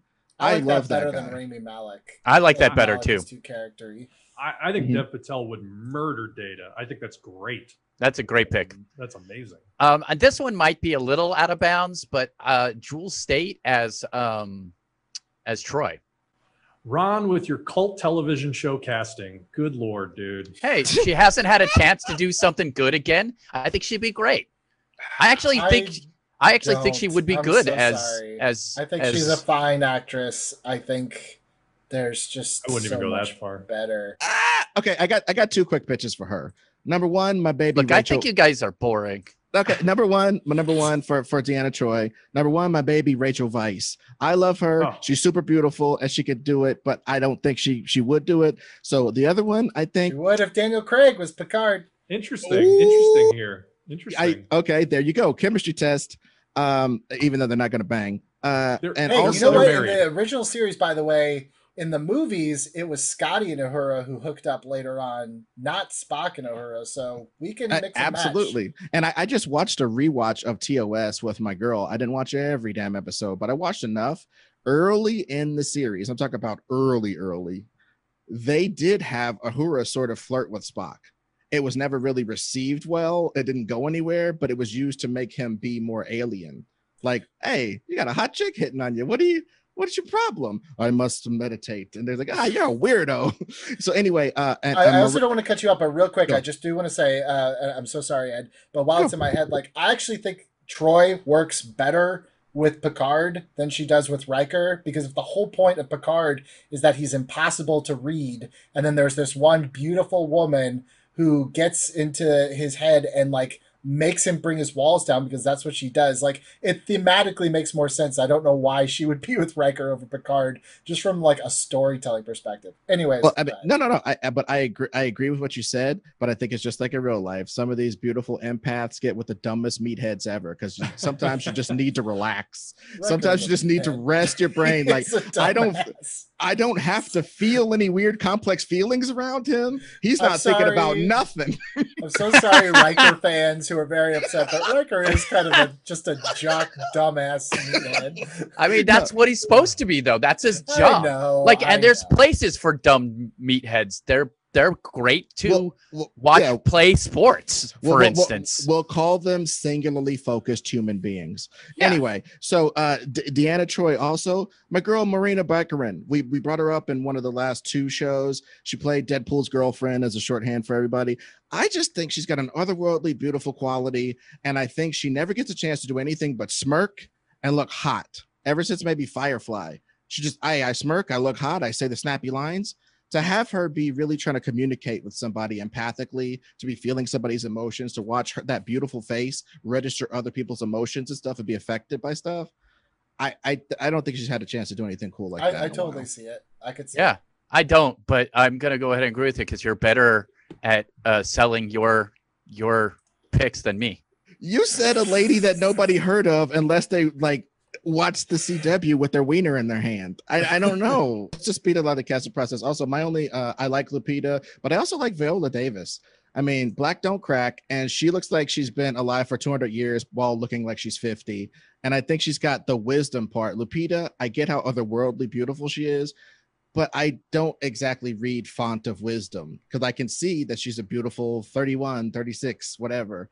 I think Viola Davis radiates a sort of wisdom, but I can understand if people would think that she's either too old, down. she's not right, or whatever. But I I, just just, think she I think radiates that's a the one character where age almost doesn't matter Exact- at yeah, yeah. I was going to Yeah. say I was going to say Octavia Spencer for that for that role because I think that she can sell wisdom and like sort of quiet humanity uh, in a in a, a very convincing way. Well, yeah. So, so we got we got us uh we got us a Guinan room now. Uh, my uh my pick Can for we just uh, bring Whoopi Goldberg back if Guinan is this ageless being that like inexplicably mean, knows more than anyone? I- Like, could, I actually just don't have a Whoopi? problem with that. yeah, I wouldn't I wouldn't have any problem with it. I, I think she's gonna come back on Picard uh next year, whenever that is. Um, all right, so I picked uh kind of weird for LaForge. Uh uh Tyler James Williams, I think is his name, is the kid from Everybody Hates Chris, but he's grown up and he's about Oh. 26. That guy's great. He's about 26 he radiates a certain intelligence. I just think he he could be he and he's impossible to hate you know despite the moniker of the show. He, he- and i think laforge has a lot of that energy. So if we want a young nerd he is for for all intents and purposes the the the wesley crusher but better because he's laforge of this crew a young smart person who has the answers. Maybe not the experience to do everything but he has the answers if you let him roll i would love that. I think I only know him from that show, unless he's been in something Uh, else I just can't think of. Uh, he's in uh, Dear White People uh, on on Netflix, and I could see if you didn't watch that. Um, No, he's got he's that, that dude almost has like a has like a Jaleel White quality to him that I really like. Like oh my he's god, Jaleel White done. Let's get Urkel to be LaForge.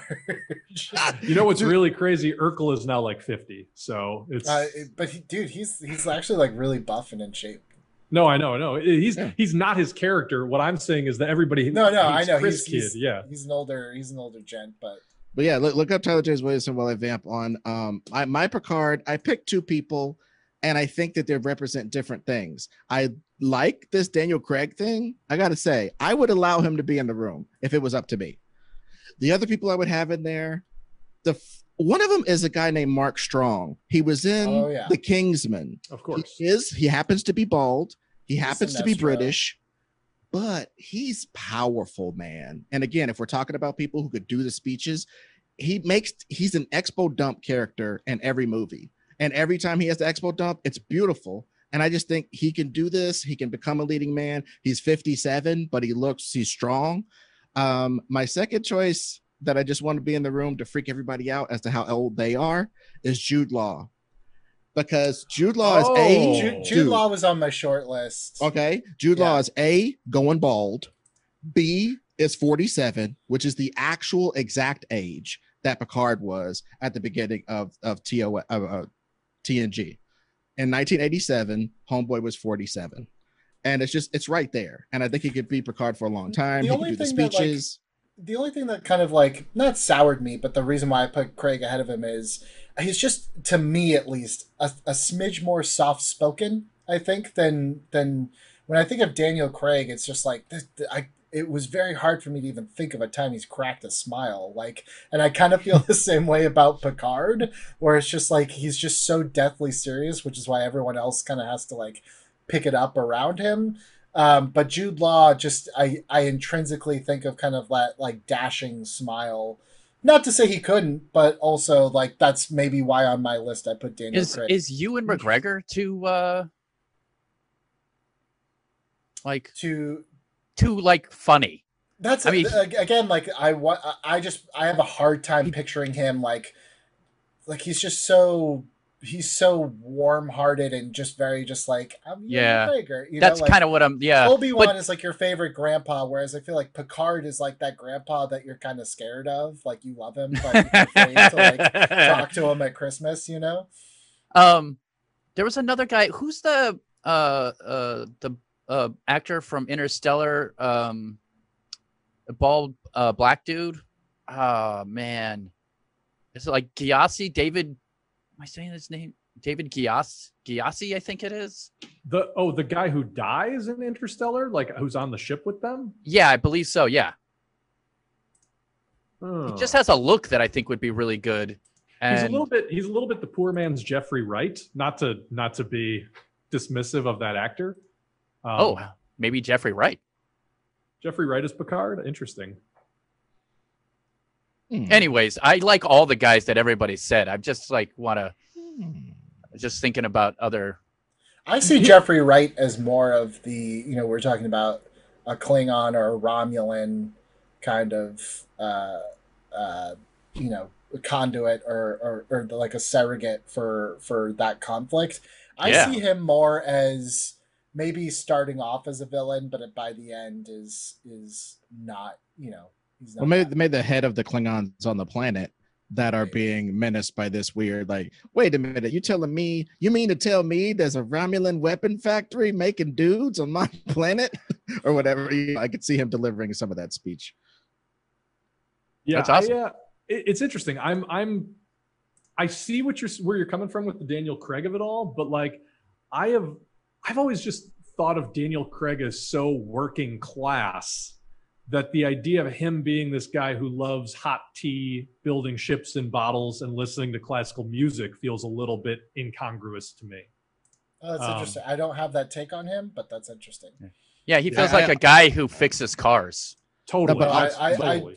Yes, Well, I- I don't- I'm I don't- aware of, of Yeah. you know Logan Lucky, but I don't like as as Oh, a. I as haven't seen that. I don't even of, know what like, that is. I don't look at him and think like, oh yeah, like there's someone that pulled up their bootstraps and somehow became James Bond. Like I just see him. I don't know. I just don't have that perception, but I Oh, get That's, it. I mean, exact- he's- exactly how I see him. I Well, yeah, just- I, it- I I- don't I- see it. Yeah. I think you could see him as posh if you would like, and you could see him as working class if you'd like, but you definitely see him as British. And this guy, John Luc Picard, I know that there's no damn way that Patrick Stewart is French, but it just doesn't seem like there's any damn way Daniel Craig is French. But I don't care about that. I'm just saying that. but also like i think that's an interesting like a, a facet of picard's character if he Mm-hmm. did come from lower roots and kind of this this whole i am i am superior i am classy i am all this is uh, And built not a up from but yeah, it's like him kind of building himself up to, re, you know, like rejecting his. I know that's like injecting a whole nother layer of potential story that is not part of the pitch, but no, but that could be part of the head that canon. idea. I mean, you know, like my backstory is I grew up in a trailer. he's now a I read books. Farmer, dude. Like he goes home and he puts on overalls and plays a piccolo outside. To be and, you know, fair, he's a farmer at a vineyard for a very classy winery. In the. Right. in the original, but in our timeline, he's whatever we want him to be. Just like Yeah. Kirk's dad is alive and well in the original timeline, and in this one, it's the entire crux of his character arc is his dead dad. You know, Is is it too on the nose to use it? Uh, have Idris Elba throw in with uh oh go up against Daniel Craig for this? Is that I just don't want to He's see in the anyone Kelvin- he's in the already Kelvin time. I these. forgot. I keep forgetting all the people who are in that one. Mm. Let me So, just yeah, throw so- this out there. I look, I I am leaning more Jude Law than than um wow, why did I just have a mind blank? Daniel Craig. Daniel Craig. Yeah. That said, I get the arguments for both. I'll just throw an A bomb out there as another possible contender that you might immediately think this is terrible, but think about it for a half second longer. Christian Bale. Wait, wait, wait. I don't know if you can see. You probably can't. I'll No. put in an insert. It says Daniel Craig or Christian Bale. On Oh, my thing. okay. I will. I will take a screenshot insert. I thought the exact same thing. Um, so no, you are not wrong. And yes, I did have to think about it first. I was like, nah, that's dumb. And then I was like, but maybe I could see it. He has the intensity for sure. Christian and I Christian Bale- definitely he has the chameleon ability to make me Yes. believe, you know. Christian Bale playing Picard similar to the way he played Dick Cheney. I'm in all, all day for that. Oh yeah, Okay. and, and and I think he wouldn't even need all of that stuff. I think he would. It, it wouldn't be such a uh, prosthetic gain lose weight type of performance. It would be so, just just his change in bearing would be able to carry it. I think we got a strong room for every part. Honestly, I mean, uh, I think we got a strong room for each part. I'm, I'm looking at the overall everybody's list, and there's there's nothing crazy. No, I don't think so. And and we you know we've thrown out just in the course conversation a couple possible names for Klingons and Romulans. Um, I don't think we need to belabor the point. I think let's move on to talking director. Let's move on to talking who's going to steer this ship and maybe who's going to steer this franchise. You know, are we thinking of a of a JJ level director where you're going to give him the reins, assuming he's going to make three movies? We're going to build up to the Borg and the fallout from the Borg.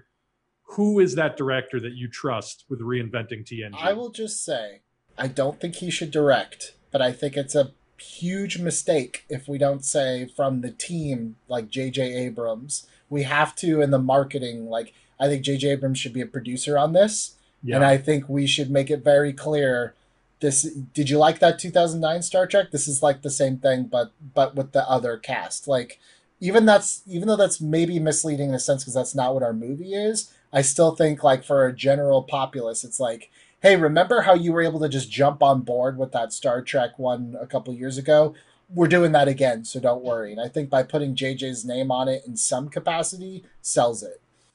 I I mean, think you. as, as long as Orci and Kurtzman don't write it, I I gotta draw a line. No, Yeah. no, no. I think. I think you guys. Didn't you mention David Fincher earlier? I don't think there's any way in hell he would do it. I actually don't think he'd be a good choice. I was more so just referring to tone. Oh, okay. Um, that's that's my I, feeling. I think he'd be good at it, but I actually don't think he would say no. I think it's like I'm always surprised in Hollywood the people that are like super gung ho about Star Trek. I'm like, oh really, you? Like I could Hmm. definitely see that being like secretly like s- one of his big like on his list of things to do. I mean, listen, uh, Star Trek in the style of Mindhunter might not be a bad thing. Um, it's just a matter of does that jibe at all with the J.J. Abrams sensibility? I mean, feel it like doesn't. that would be super weird. Well, who does? Okay, so let's go off that. Who do you think vibes well with J.J. Abrams? Um, I mean, on a stylistic level, it's it's a matter of who can deliver sort of that super polished looking spectacle, but still achieve Fincher level, you know, emotional complexity, for lack of a better way I almost wonder. I know we pitch them all the time, so I mean, get out your your shot glasses. Uh, but what about the Duffer Brothers as contenders for this one? I don't hate it. I don't hate it. I don't all That's the way hate it. I, I don't I don't all the way hate it. Is Um, the is the wa- no? I'm not going to do it. Never mind. ah, jeez. I mean, I, this might be an easy one, but given the focus on Worf, given sort of the allegorical story that we're telling with Worf, do you go with um, Ryan Coogler, the director of Black Panther and director of Creed? I like that. I I would like somebody like Coogler to be in the room. I would like the the Jordan Peeles and the Nia DaCostas and stuff to be in the Yeah. room. Jordan, dude, it'd be hilarious Peele if just- Jordan Peele loves Star Trek. That would be I I think he I wouldn't be surprised. Does I would and imagine I he actually does. would. Yeah, I I would almost bet money that he does, and I would hundred percent be on board. I Jordan Peele for me is if he gets the right script and the right story, I think he's untouchable. Like what I aesthetically when I see what he's done with Twilight Zone, it just makes me so angry that a lot of the stories are not up to the level of everything else he's doing with it, if that makes Mhm. sense. Mm. So it's like I feel like if he was given a great story, even if he went in and kind of rewrote some of the script, but the story was kind of like, here's what we're thinking, man, that would be I'd be first in line to see that one. And he could infuse the comedy parts as well, like fantastically. So Yeah, I mean, I I want to I want to bring somebody up who's presently in movie jail, and I think this might be the perfect thing to get them out of movie jail. And I think he's also been chastened enough that he's a genius, but he'll do whatever we say because he wants to get back into the biz. Uh, John McTiernan. John McTiernan is old. Yes, he has a checkered past. He went to prison for like tax evasion or something. Yes, but he also directed The Predator, Die Hard, Hunt for Red October. Mm. This dude knows how to make a four by four space the most dynamic place in the universe. He did a movie about three different submarines that is exciting. They're sitting in a tube looking at screens, and he made it exciting. All I'm saying is, I would love for him to be in the room. I like Coogler and him in the room. I like all these different guys. I'm just saying, I'm just McTiernan's like- in movie jails. I and actually he's didn't great. I I mean, and and real jail. I didn't know that any of this, I- but now I'm just yeah. kind of looking and I'm just Yeah. like, ooh, perjury, FBI investigations. Like, I hope we have a substantial insurance budget because this is Yeah. going to be hard. Dude, you haven't lived until you've been investigated by the FBI. You know, I would Ed, much rather be dead than thank you very much. I don't need to be investigated. no, You me know- either. Ed, you bring up Hunt for Red October, and I think that that's a great touchstone because that very much is like that's the inspiration for most of Star Trek, right? Is sort of like naval brinksmanship. I disagree. That's what Nicholas Meyer brought to it. And that was kind of where we now get that sensibility of like Wrath of Khan is like the ultimate submarine movie. But that was that was not like in the DNA of Star Trek until until he came along and saw it that way. And a lot of people at the time hated it. And now it's kind of like like you said, it's like accepted as like, well, that's what Star Trek is, you know? Well, I mean, from the get go, there was an awful lot of brace for impacts. And that to me is like pretty naval, you know, just the Should- whole torpedoes. They've had torpedoes. They don't Yeah. call them missiles, they call them torpedoes. Well, I, where where this was going for me was I was going to suggest Gore Verbinski, who is the man behind the Ring franchise and the Pirates of the Caribbean franchise. huh. Gore I feel like you're a very closeted uh, Pirates fan because last time you were like Ted, Ted and, and, and Elliott, like the Godfathers of script writing. no, No, by no, the no. way, Show me your Jack Sparrow tattoo and let's just move on with this I'm- I'm- episode. I'm honestly just a really big fan of super technically proficient blockbuster filmmaking. And I think that Ted Elliott and Terry Rossio are the pinnacle of that as far as screenwriting. And I think Gore Verbinski has proven that he is one of the best as far as directing. And so I think that's also what you would what you want to bring to this franchise is somebody who can handle the scope and not lose the characters. I don't. I, is- I actually, I, I don't hate that idea. I don't know where Gore Verbinski ended up after, honestly, that trilogy ended.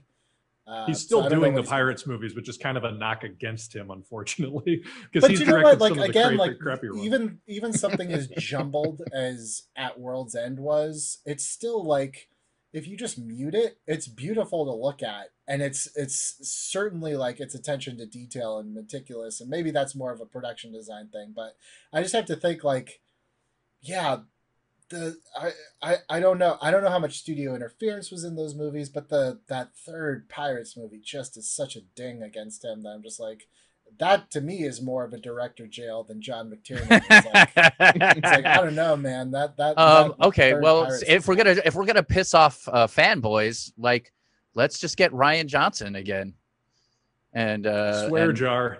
Yeah, and then he I can. suggest him all the time. I know, but then he can be so mad. Uh, he can make other. He can make Star Trek fans mad and Star Wars fans mad. This is great.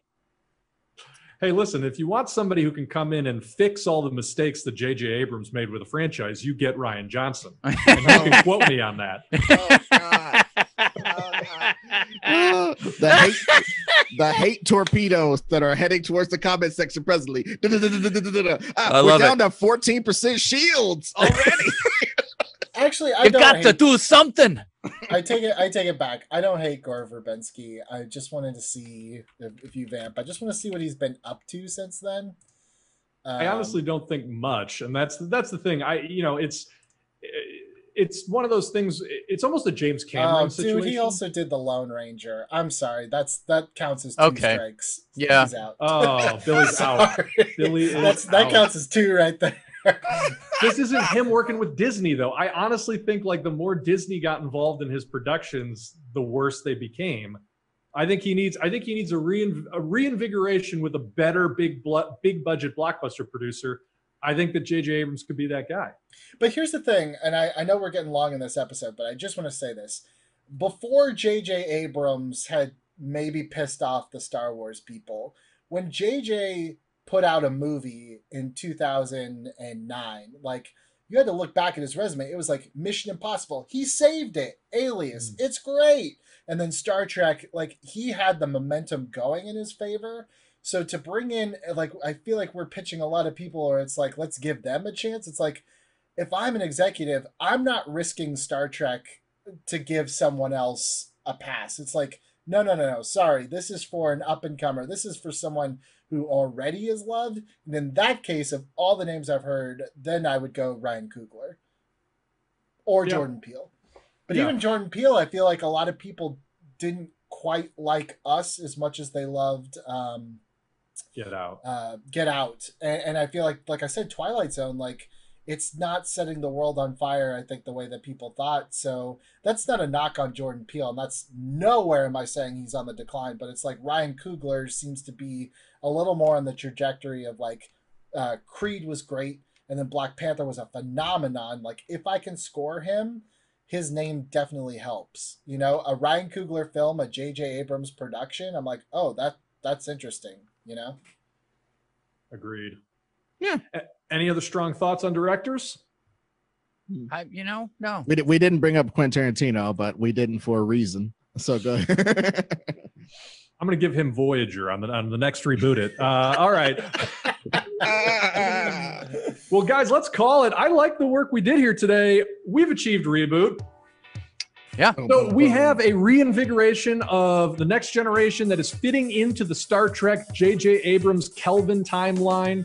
Um, we are dealing with the immediate aftermath of a peace treaty signed between the Federation and the Klingons, wherein our version of the Enterprise is a crew handpicked by Federation higher ups and sort of given to Jean Luc Picard to manage in a way that he is not so sure about and Worf is the first Klingon to ever join the Federation. We're seeing the movie through his eyes. It's a little bit of a two-hander between him and Picard, um, and we are telling the story of the Enterprise going to a planet that is controlled by the Klingons, occupied by the Romulans, where we know there is some sort of major weapons development happening. But it turns out that the weapons development is people. And uh, Thanks for making that sound like. No, it's from uh, it's from Soylent Green. I know, I know. Um, Ed, I already forgot the name of that deep Star Trek canon reference Oh, that uh, you made. uh, they were the Jem'Hadar born and raised warriors, uh, and we in our comp- uh, in our conception of them, they are created. So there are these cloned Jem'Hadar, and there it becomes sort of the central question of the movie. Are they going to murder us? What should we do with them? Should we just destroy all of them and this planet to remove this crazy threat to the Federation? And in great Star Trek Next Generation uh, uh, tradition, Jean Luc Picard diplomats his way out of the situation after having his point of view changed by his encounter with Worf. Uh, and there's hints to develop toward the Borg to make this a three movie franchise. I think there's some interesting stuff happening here, guys. What do you think? I definitely think so. And of course, you know, there's once you sat down and wrote this, you would find moments for Geordi, for Guinan, for Riker, who, by the way, I think we said is kind of our our corporate company guy who we're not sure about the whole movie.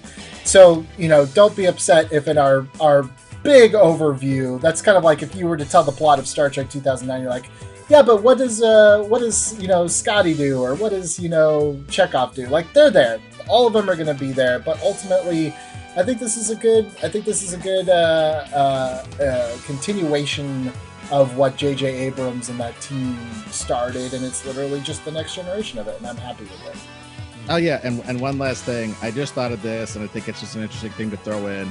One of the main reasons why the Jem'Hadar are so important, and why the Romulans wanted to make them in the first place, is not only are they super strong and better than regular Federation soldiers or even Klingons, but perhaps due to their artificial nature, their tissue could conceivably be impervious to Borg assimilation, which would make them the illest ghost army ever in a situation where we had to fight people who assimilate organic material. Maybe their organic material is special, or, or they they have a special immunity to it, or something like that. I don't know. That could be a hardcore thing to bring back when we bring the Borg in and we're losing and we got our homies that we helped. We got these Ewoks that we helped in the first movie that come and help us. You know what I mean? I'm just throwing it out there as a possibility. And last things last, I think Data's on the mission because they know that perhaps there's some sort of artificial life there. And maybe Data can do something with it. I don't know. Maybe I'm scratching my straws there. But th- there, we got to have reasons in the story and maybe we'll talk about them in the rewind why each of the crew members was picked but in the overarching screenplay you will see indeed why each of these people was picked on on the ship they'll do something to justify their existence yeah, we've talked before about how ensemble movies are sort of the hardest for us to crack on Reboot It. And you've, I mean, this is a long episode. I feel like all of our longest episodes have been ones where we're trying to deal with multiple characters. So this is no exception. Yeah, this will be a tasty reboot, uh, reboot rewind once we get there. Ron, last thought. I yeah, I had a. This was great. I uh, I did not know where we were gonna go, and we went a place that was fun and interesting, and also I still think keeps to the core of what Star Trek is about, which is learning about other cultures and and and and grasping for peace. Mm. And uh, and uh, that that part made me happy. Uh, that being said, uh, next time uh, we record this, guys, I'm gonna check who was in other films and memorize some new directors and um, even some new actors. Never change. It's part of the charm of the show. Don't worry about it. Well, if you guys are charmed by what we're doing here, come back next week. We are deep into season three. We are going strong, and we have got some slobber knocker episodes coming up uh, soon in the weeks to come hit the bell, hit the subscribe button, help us out. That stuff really helps us out, and it helps you out. When we put up new posts, when we put up new episodes, when we put up new teases, you get the alerts, and that keeps you in the loop with what we're doing here on Reboot It. We're going to see you next week for another fun one. We are ramping up to an amazing season finale. And then, of course, we've got Reboot Rewinds coming. Lots more content from your boys. I am producer Bill for Billy Business, for Ed Greer, for Ron Swallow. We're the Reboot Crew, and we will see you next time.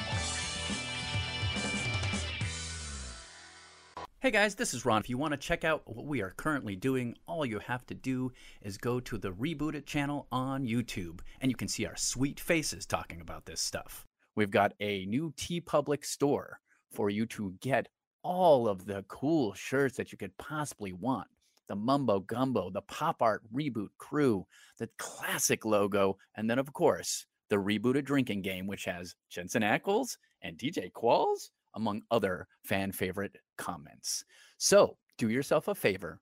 Go to teepublic.com slash user slash reboot dash it and pick up your favorite t-shirt. So thanks for listening and thanks for supporting Reboot It.